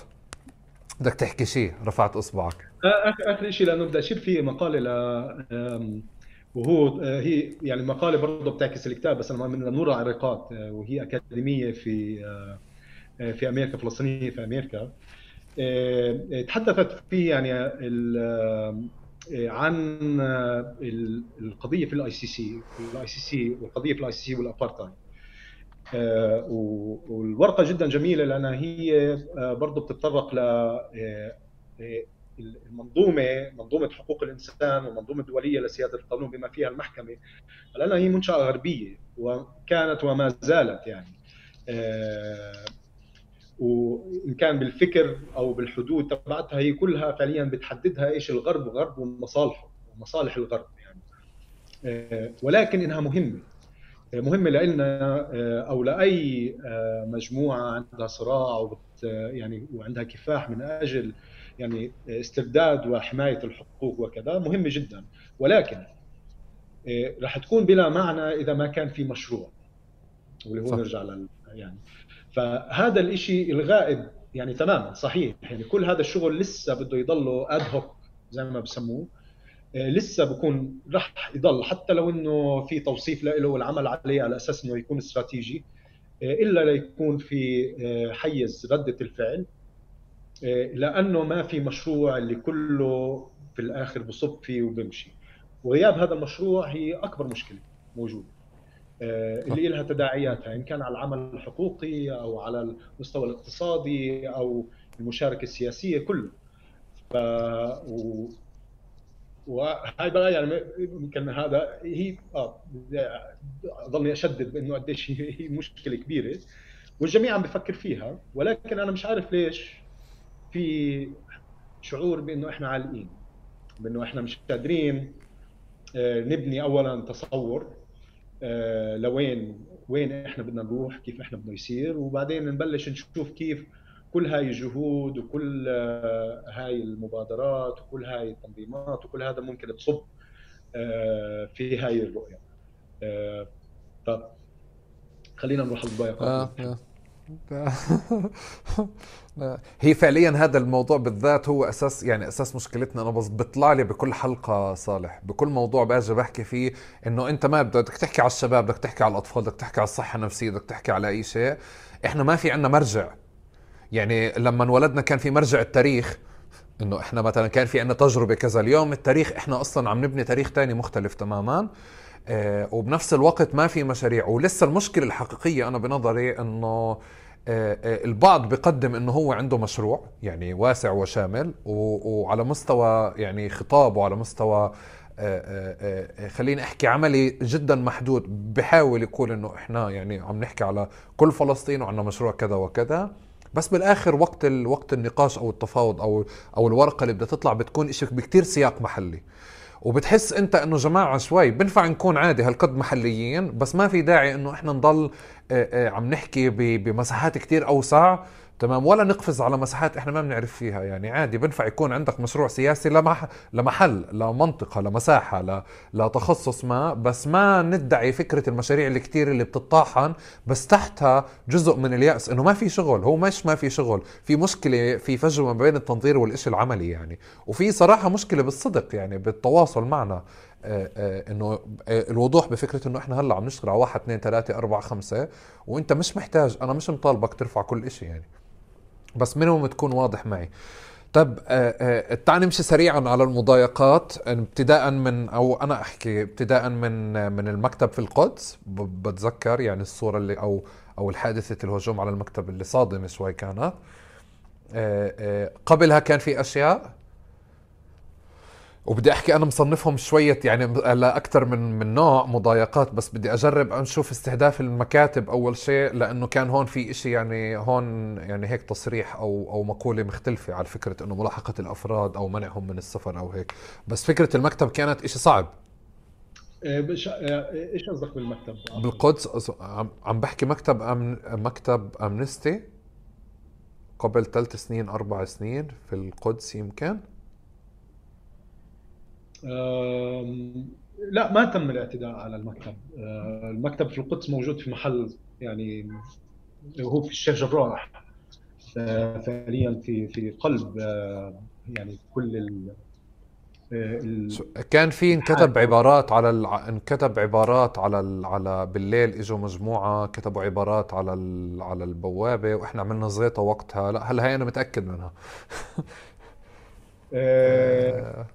بس برجع لها. في في اللي هو الفرع الفرع الموجود في آه، يافا تل أبيب اللي هو فرع محلي يعني للمنظمة اللي بقوم بالحملات. آه، مزبوط. تم استهداف المكتب هناك يعني وكان في آه، خط لشعارات كانت وقتها اظني الخط شيء اللي هو زي اقتباس من التوراة ولكن معناه ممكن يعني ينفهم كأنه تهديد بالقتل. يعني بشكل بتذكر بالضبط إيش هي العبارة اللي كانت. وفي نفس الوقت يعني كان في استهداف كمان برضه للمنظمات اللي هي بتشتغل مع اللاجئين الموجودين في الداخل اللي جايين من أفريقيا. من دارفور وغيره. يعني فممكن هذا كان السياق. ولكن يعني مش إنه ما كانش في شيء معناته ما فيش شيء بالمرة يعني. آه، يعني بال آه، طبعا إحنا حكينا على استهداف المنظمات المحلية والهجوم هذا الأخير بالإعلان عنها طبعا طبعا. هذا جاي بالسياق. ولكن برضه المنظمات الدولية يعني على سبيل المثال في 2019 عمر شاكر مدير هيومن رايتس ووتش تم طرده. يعني وأظن قبلها كمان كمان المدير المدير اللي سبق عمر كمان منعوه من الدخول يمكن؟ كان في لا لا إحنا هذا إيش اسمه منظمة العفو الدوليه زميلنا كان في ذاك الوقت اسمه رائد جرار. هو يعني بأمريكا كان جاي في زيارة هون ومنعوه من الدخول. هاي كانت في سنة 2017 وبظن كمان وبظن صالح كمان بيل آه آه شو كان اسمه؟ بيل إيش؟ بيل فان إسفلد هيومن رايتس أظن أظن كمان أظن كمان المنع من الدخول. أظن كيف بتذكر يعني. بس إيه تمام. هي قصة آه. عمر شاكر اللي كانت ال statement الكبير القصة الكبيرة يعني واللي اتاخذت لمدى لمدى مكان واسع. okay. طلع يعني بيل وغيره. يعني المسألة إنه أنت ممكن برضه تسمح لدخول يعني آه بيل هو كان باحث في هيومن رايتس ووتش هون و يعني أنا بذكر لأني أنا اشتغلت معاه بشكل مباشر كان آه، يعني يجي فعليا في الفيزا اللي هي بتسمح له لإنه يضل لمدة ثلاث أشهر وبعدين كان يطلع ويرد يرجع. وهي شغلة أوكي. يعني فممكن بطلوا يعطوه فيزا آه. فهي هاي مسألة. وأنت بتقدر برضه ما تمنع بس ما بتسمح ل آه، منها تقعد وتستقر. اللي تقدر فعليا تاخذ فيزا عمل اللي تقدر يعني خلص يكون في عندها يعني إقامة آه، هون إن كانت في الضفة الغربية وفي جوا وفي القدس و... فأنت دائما بتخلي الوضع مش مستقر لهدول الأشخاص. آه، ولذلك يعني ما هذا الاستقرار بيأثر على الشغل نفسه. آه، غير عن إنه في منع للمحققين الدوليين. ما في مقرر المقرر الخاص على سبيل المثال في وضع حقوق الإنسان في في الأراضي الفلسطينية المحتلة. حاليا اسمه مايكل لينك. ولكن كل المقررين الخاصين ما قبله في هذا المجال ما قدروا يدخلوا على البلد. كل لجان التحقيق آه، القائمه من الأمم المتحدة من مجلس حقوق الإنسان. آه، ما بتقدر تدخل البلد. آه، إسرائيل يعني كان في لها يعني يعني حكت بشكل واضح بأنه برضه المحققين تبع محكمة الجنايات الدولية مش راح يدخلوا البلد. ف وهي عمر يعني واللي موجودين في البلد مش عاجبهم على سبيل المثال زي عمر شاكر بيطلعوه برا البلد.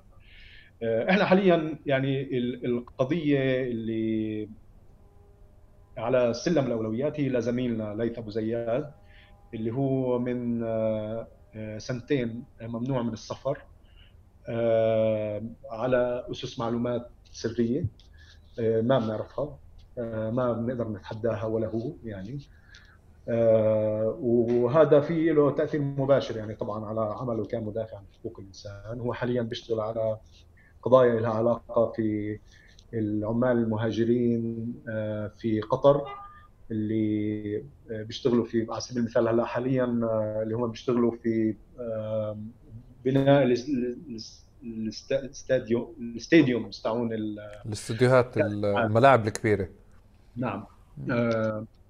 ف إيه، وغيره يعني اشار مثلا على سبيل المثال الضمير والأفراد العاملين فيها واستهدافهم بالاعتقال الإداري. المحامي صلاح الحموري آه، برضه مع منظمه الضمير. يعني هلا صار شيء برضه كمان آه، سبق جدا خطير بسحب هويته المحدثية. سحب الهوية. يعني فهذا كله يعني وهي شغلة كثير مهمة الشيء لها بأنه حتى لو يكون الهجوم على منظمة محلية هو في له تأثير على الجميع العامل في هذا المجال يعني.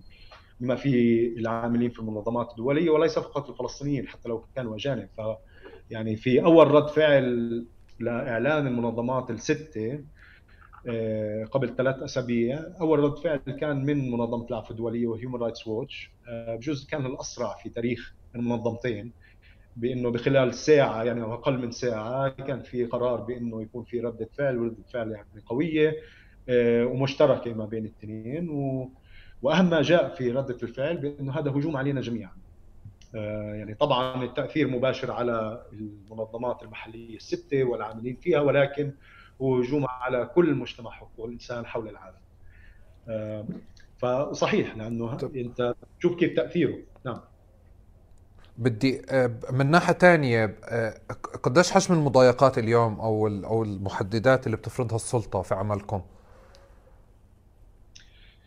إيه انو سلطة تجاوبش علي الجواب اللي بترد عليه اللي بترده اللي بترده للأجانب آه شفت لك المقابلات؟ حبيت اللغة اللي بتحكي فيها بس احكيهاش معي. الاحتلال يتحمل كذا وكذا وهو يسيطر على كذا وكذا فبالتالي بنرجع للاحتلال. آه، طلع في في يعني في عدة يعني طبعا من كل الجهات. يعني بقدر أحكي. هلأ مضايقات مباشرة آه، حسب. يعني برضه آه، شير يعني زميلي الليث كان برضه في له تجربة جدا قاسية في 2018 كان في مظاهرة مطالبة بتطالب السلطة الفلسطينية في رام الله برفع العقوبات اللي كانت مفروضة على قطاع غزة في هذاك الوقت. يعني. وكان في تحضير لهي المظاهره يعني بإنه قبل ما تصير آه، كان في إعلان على إنها مش مسموح بإنها تصير كانت وقفة عيد حتى كان آه، هذاك هذاك الوقت. أظني بذكر 18 6 بشهر 6 2018 فكنت نازل أنا وزميلي آه، ليث وبرضه زميل آخر لأنه نراقب ونوثق يعني اللي ممكن يصير بتوقع بأنه راح يكون في انتهاكات. لأنه كان في يعني تعبئة وكان في تجيش ضدها كان آه صح. نعم. جنان ف... كان. فأنا عم بحكي معه على التليفون يعني بدي ألتقي معه في مكان. آه، طبعا آه، بلش الهجوم على المتظاهرين أو حتى من ما يعني اعتبروا انهم متظاهرين لأنه يعني كان في برضه بعضهم اللي ما كانوا لهم دور في المظاهرة. و... وزميلي شاف آه، شاب عماله بنسحل بالشارع يعني من قبل اثنين بلباس مدني يعني. آه، فطبعا آه، يعني كردة فعل مش كمدافع. عن حقوق الانسان هلا يعني في في في, في الوقت الحالي أي شخص بيرفع تلفونه آه، تلفونها تحاول يعني يحاول يصور اللي عماله بيصير مباشرة. كان في اثنين كانوا موجودين برضه حواليه يعني مباشرة تم الاعتداء عليه حط على على الحيط طبعا تلفونه اتاخذ وبرضه هو الثاني انسحل. لحد سياره الشرطه وانضرب هناك وانحط في بعدين باص الشرطة وانضرب في الداخل مع 19 آخرين. ف هلا بقدرش أحكي إنه هذا كان استهداف. آه، آه، لا يعني ليث ما كان في شيء بعرفه على إنه هو منظمة عفو دولية ومراقب لحقوق الإنسان بس كان أي حدا بحاول يوثق أو بحاول يسجل كان مستهدف. وهذا الشيء رجعنا شفناه كمان قبل أشهر في ما بعد يعني المظاهرات اللي كانت طالب في محاسبة لمقتل نزار بنات و يعني آه، المطالبه بإنهاء الفساد وكذا. برضه ذات الشيء آه، يعني أي شخص كان وبالأساس كان في استهداف للنساء إنه بنرفع تلفون آه، كاميرا صار أي حدا بيرفع صار مستهدف. وفعلا كان في زملاء من المكتب المفوض السامي لحقوق الإنسان اللي كانوا نازلين بفيستاتهم المكتوب عليها وموجود عليها شارة الأمم المتحدة آه، وتم آه، فعليا الاعتداء عليهم. يعني وتم الاعتداء عليهم لأنهم هم عم يحاولوا يقوموا بالدور آه، اللي هو يوثق إيش عم بس أنت أنت انت صالح باليوم يوم بتحس انك متابع مراقب مثل مثلا ناس ثاني في مصر مثل مثل بلاد عربية يعني أخرى. يعني أنا برأيي أنا بتسال لأنه عم نحكي كثير وخصوصا بأنه طلعت قضية بيجاسوس واستهداف. يعني بعض العاملين آه. في المنظمه بأنه آه، افرض إنك أنت مراقب. آه يعني وطبعا لازم يعني الواحد وأنا يعني نسوي ندير بالنا ونسوي الفحوصات اللازمة وكذا للأجهزة قدر الإمكان يعني. بس آه وهذه شغلة مقلقة يعني أحكي لك. آه، إنه الفرضية إنه إحنا مراقبين. إذا مش مراقبين من هون مراقبين من هون يعني. فإذا ما كانش الاثنين يعني بنفس الوقت. ف وممكن تكون من خلال الاجهزه ممكن تكون من خلال مثلا موارد بشرية أخرى. مش بالضرورة مثلا مراقبة مستدامة بس يعني أنت موجود على الرادار أنت عندك ملف. آه، يعني هاي كمان مرة فيش عندي أدلة عليها بس لا مفهوم مفهوم. نعم. مفهوم. طيب أنا آخر سؤال بعني لي هلأ وبعدين بسألك سؤال بعني لك وبنخلص آه، آه، آه، بتذكر خلود بدوي ب 2012 2013 كمان كانت تعرضت لإشي إنه صار في ضغط على ال UN أظن لفصل لها كانت شغاله UN نزلنا مظاهرة. وجربنا نعمل ضغط منعا لمثلا إنه لإعادتها للعمل لإنه كمان ما بدنا تصير هاي سنة بتصير بتنتقل من مكان لمكان يعني بمعنى إنه هذه عقوبة خلص مفهوم من ضمنا إنه أي حدا بيحكي. وصلنا عند مرحلة عمر شاكر ما بينهم صار في كتير حالات انحكى عنها وما انحكى عنها. بعدين انت بتصير بسؤال انه مثلا آه، آه، انت حاطط يعني وراك قاطع عدوك يعني وفي المكتب عندك في الوقت اللي بمكان تاني في وجهة نظر انه لا أنا ما بدي اكون كتير منخرط بالاكتيفيزم المباشر اللي هو برا تخصصي أو كذا. آه، في وجهتين نظر وأنا بحس صراحة انه شوي اسرائيل مش متحت لنا انه نفكر كتير يعني انه نحتار لأنه هي بتفرض شكل المعركة علينا دائما إنه أنت بالآخر مهما جيت وبعدت وجربت تبعد أو تقلل على حالك تهم آه، آه، آه، هيك ولا هيك رح يمنعوك فأنت بدك تفترض الفرضية إنه أنت هلأ شغال بس ممكن يتم منعك بأي وقت لأي سبب من الأسباب.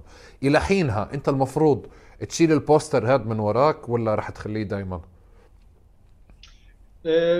لا راح أخليه دائما يعني أنا يعني وأنا جدا صريح وواضح. يعني المنظمه ما بتاخذ هذا الموقف بس هذا موقفي. أنا يعني أنا بعتبر إنه المقاطعة من أهم الأدوات الموجودة عند عندنا يعني آه، كشعب وما في شيء بخوف في الموضوع بالعكس يعني هاي حرية رأي وتعبير آه، ولازم ندافع عنها ب ب يعني آه في اول اوت زي ما يعني آه, آه، بالعكس هاي وهي معركة جدا مهمة يعني إن كان هون أو في الخارج على سبيل المثال ألمانيا وين عماله بيكون في تجريم واماكن أخرى أمريكا تجريم للمقاطعة.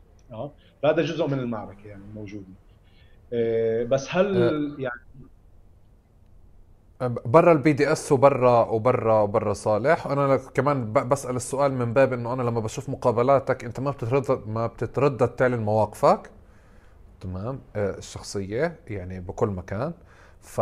فمن هون أنا إجيت بحكي إنه أوكي شوي في حدا اللي جرب على مدار سنين آه آه، آه، آه، يعني إسرائيل طحنته بالآخر بس هو جرب على مدار السنين يخفي جانب بالجامعة إنه أنا ما بدي أكون حاضر وإذا كان بحضر events لها علاقة في مقاطعة أو activism لفلسطين أو حتى ممكن يكون شيء بحثي بس بجرب يخفي لأنه ما بده إسرائيل يوم من الأيام تحط عليه نقطة. أوكي؟ وبالآخر لقت شيء يعني يعني هيك. فصرت أحس إنه أحيانا المعركة فاضية إنه أنت بالآخر أول آخر بتعرف إنه إذا نووا يلاقولك رح يلاقولك بس دحينها شو المفروض تساوي آه، آه، يمكن شوي المعركة صارت بتحكي أكتر إنه أنت بدك تكون شو أنت أكتر من إشي تاني ولحينها آه، نوعية الضغط اللي أنا مش قادر أعرف إنه إحنا مش المفروض إنه هاي الأمور تمر عادي يعني.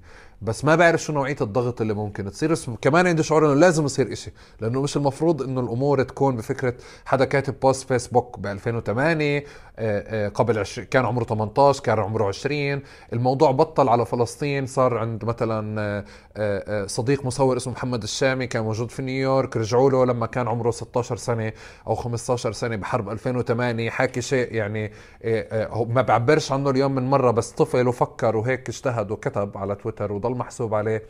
فبحس إنه في أداة موجودة على مستوى الناشطين وعلى مستوى سياسيين آه، آه، إسرائيل لحالها فرضت إنه أنت مهما لفيت وإجيت رح لما بدنا إياك بدنا إياك يعني لما بدنا نلاحقك بنلاحقك ومن مكان تاني آه، في البعض اللي لساته متردد يعني إنه أنا بدي بدي أخبي هذا الجانب بدي ما بدي يكون هذا الإشي. باين أو كذا. أو إنه مثلا أنت هلأ حكيت أشياء ب ب ب بالجامعة عندك في البداية استغربت إنك حكيتها بس يعني في مكان تاني في ناس تخفيها. إنه بتجرب إنه أنا يعني طول وقتي حدا professional بشتغل بواحد اثنين ثلاثة.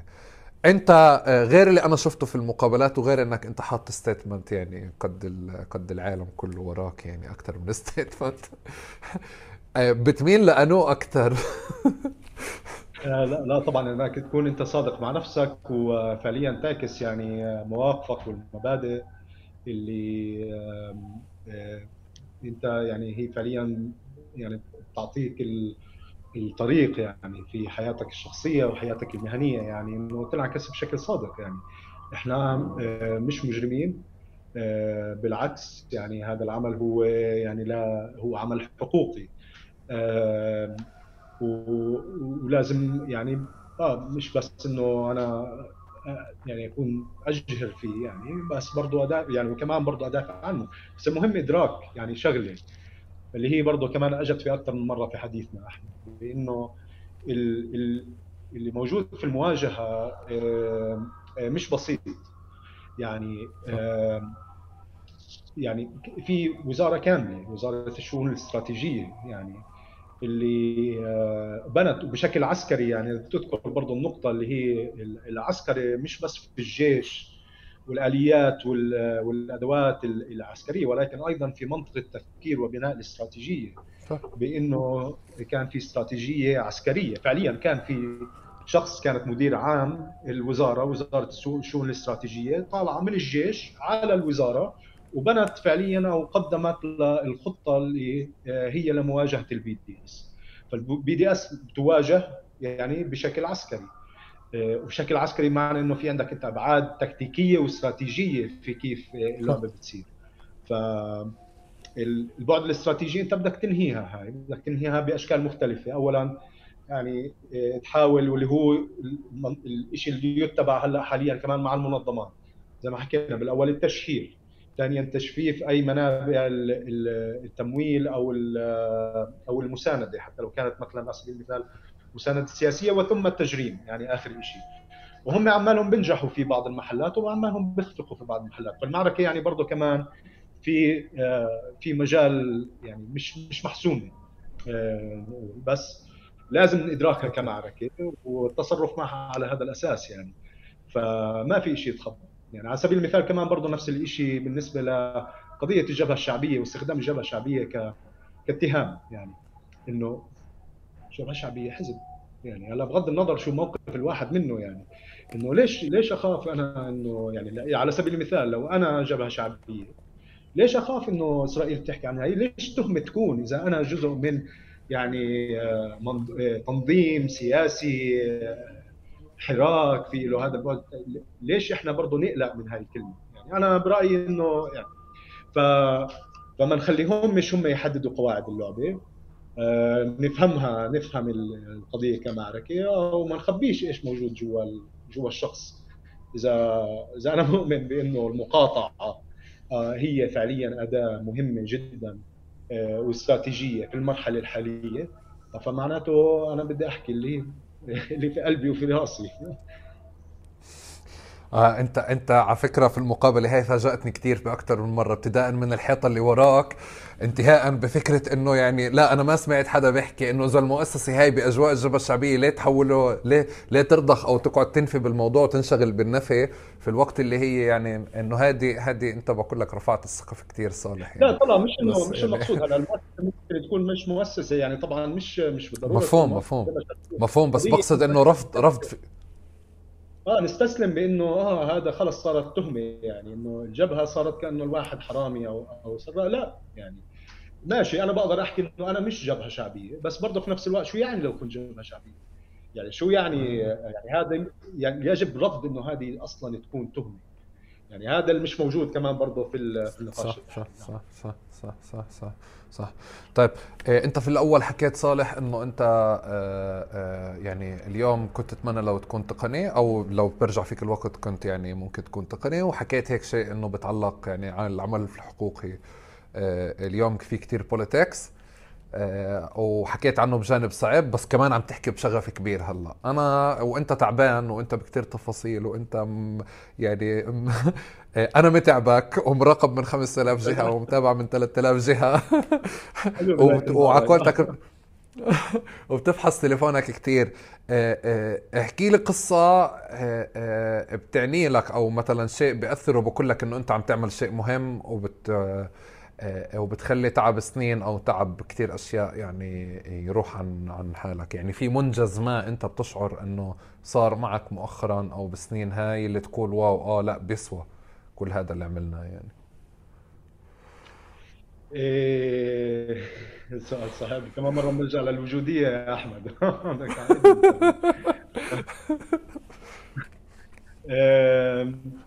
طبعا لسه لسه بحاول أنا أفهم هالشغله ما عندي ما عنديش صراحة جواب يعني ما بقدرش مش قادر أحكي لك إنه في شيء اللي عن جد آه، نفخر فيه الامتحان بيكمل يعني وهو قديش واضح إنه هلأ شيء واضح بإنه في آه، اجيال صاعدة. تفضل. ما تحكي لي بعرف إنه دائما إحنا عنا على المنجزات الكبيرة بس أنا كمان من حدا من المحل من مدرسة إنه المنجزات الصغيرة هاي إحنا بنتجاوزها بنحتفلش فيها بنوقفش عندها بس هي بتعني لنا كثير وهي اللي بتعطينا الطاقة للإشي الأكبر. اللي أنا متأكد إنه عينك عليه. تودينيش لهناك وبديش أوديك لأسئلة فلسفة وجودية بس أنا بدي تشارك معنا. يعني تشاركني آه، منجز صغير بعني لك يعني بهذه المساحة واللي واللي بأعطاك طاقة لفترة أو لليوم بيعطيك طاقة بس يعني بهذا الحجم. يعني وهو ليس أنه آه، يعني أسمى أمانينا للتأكيد فقط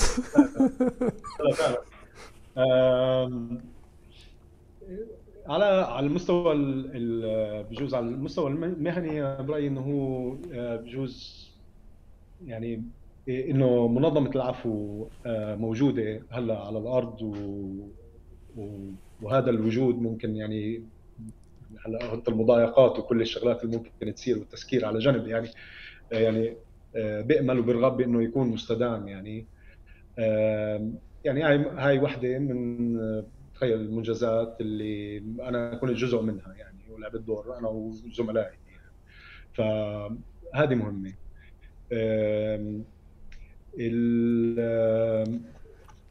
يعني طرقنا هاي الشغلة كوني أب وابني وهلأ كيف هذه التفكير والوعي اللي عماله بيكبر عنده آه، الهوية اللي يعني موجودة يعني إنه هو حتى في في عمر هالقد صغير آه، هاي شغلة ثانية آه، يعني أنت سالتي من وين؟ أنا قلت لك أنا والدي من القدس ووالدي من الخليل ووالدتي من القدس زوجتي ميلاجي من يافا. فبالنسبة لابننا هو من هناك لعن ما نرجع. ف وهذه شغلة هو بيعرفها على على عمر أربع سنين. فيعني هذه هذه برأيي إنه كمان برضه هذا إنجاز صغير.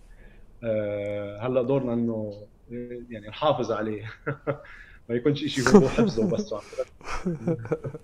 إنه هاي مهم يعطيك الف يعطيك ألف عافية. صالح أنا أنا بنهي المقابلة دائما بسؤال يعني هيك بفصلنا بس بفتح نفسنا على اليوم بالعادة. أنت بتحب المقلوبه كثير طبعا. مين بحبش طب انت انت انت أنا بالبداية لما حكيت لي انه قدس وخليل وهلا آه، آه، وساكن رام الله أو يعني ربيت ونشات برام الله وزوجتك آه، لاجئة من يافا وين عاشت؟ يعني والدها هم تهاجروا لغزة وهي فعليا في تونس يعني بالضبط آه انه في ست انواع مقلوبة فبالآخر المقلوب اللي بتعملوها في البيت كيف شكلها وكيف أنت بتحبها؟ آه زهرة وبتنجان مع بعض بطاطا وبندورة يعني هاي آه لأنه في أنا لما تربيت كان ممكن تفصلهم هدول. أنا حاليا في البيت بحبهم الاثنين مع بعض بس بنحاول نسويها صحية. أنا يمكن بعرفش إذا هي بتل... ترجع لمنطقة معينة. بمعنى إنه بدل ما تقلي الخضار تحطهم بالفرن. حطهم بالفرن يعني مغمقهم بزيت الزيتون وحطهم بالفرن يعني. هلا طلع في شيء ناقص بالطعم بضل شوي فيها يعني. فيش زيوت كثير. بس تمشي يعني بتحس هيك ومع طيب صالح. مش لحمة؟ لا يعني أنا هذا أوكي. آه. أو أنت بتطبخ؟ أكيد مع مسار الغربه الطويل هذا تعلمت الطبخ يعني أنا بحب الطبخ كمان برضه يعني آه. أنا بطبخ في البيت. أوكي. أوكي أوكي. شكرا جزيلا صالح. أنا مش عارف إذا بدك تحكي شيء آخر شيء بدك ت... في شيء ما يعني من عندي. أنا خل... أنا مبسوط إنه خلصت وما وقفتش المقابلة ولا بأي شكل. تمام؟ وكالعادة هاي من المقابلات اللي اللي آه بنفع الناس تحضرها أو تسمعها على أكثر من مقطع. يعني مثل مثل كل نمط البودكاست. بس الحوار كان كتير يعني آه يعني لطيف ومريح. وأنت ساعدتني صراحة أشكل يعني أجاوب على كثير أسئلة كانت شاغلتني لفترة يعني. فممنون لك شكرا كثير صالح. حبيبي أحمد بالعكس شكرا لك. يعني عن جد كثير استمتعت. كانوا هلأ يعني هلأ بطلع على الساعة ساعتين وإحنا بنتحدث يعني طار الوقت. وعن جد شكرا أعطيتنا الفرصة.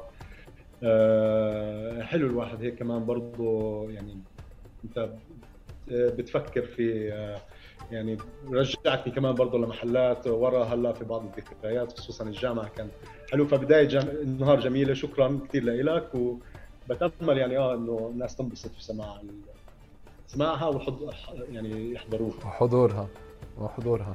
شكرا شكرا صالح. شكرا لكم جماعة. آه، شكرا على صبركم. شكرا للي وصلوا لهون. وفي مسؤولية عليهم كالعادة إنه يحكوا للناس اللي مش رح يوصلوا لهون إنه لازم يوصلوا لهون. صح صالح؟ في كتير تفاصيل انحكت في كتير أشياء انحكت. وأنا بظن أنا قريت كتير مقابلات لصالح. يعني بس لحد 2021 آه، آه، بظن إنه هاي شهادة مش مقابلة. يعني على تجربة حدا. أنا بفكر أنه من أهم الناس اللي شغالة بالحقل وأنا بعتز صراحة بتجربتها دائما. شكرا صالح وشكرا يعطيكم ألف عافية.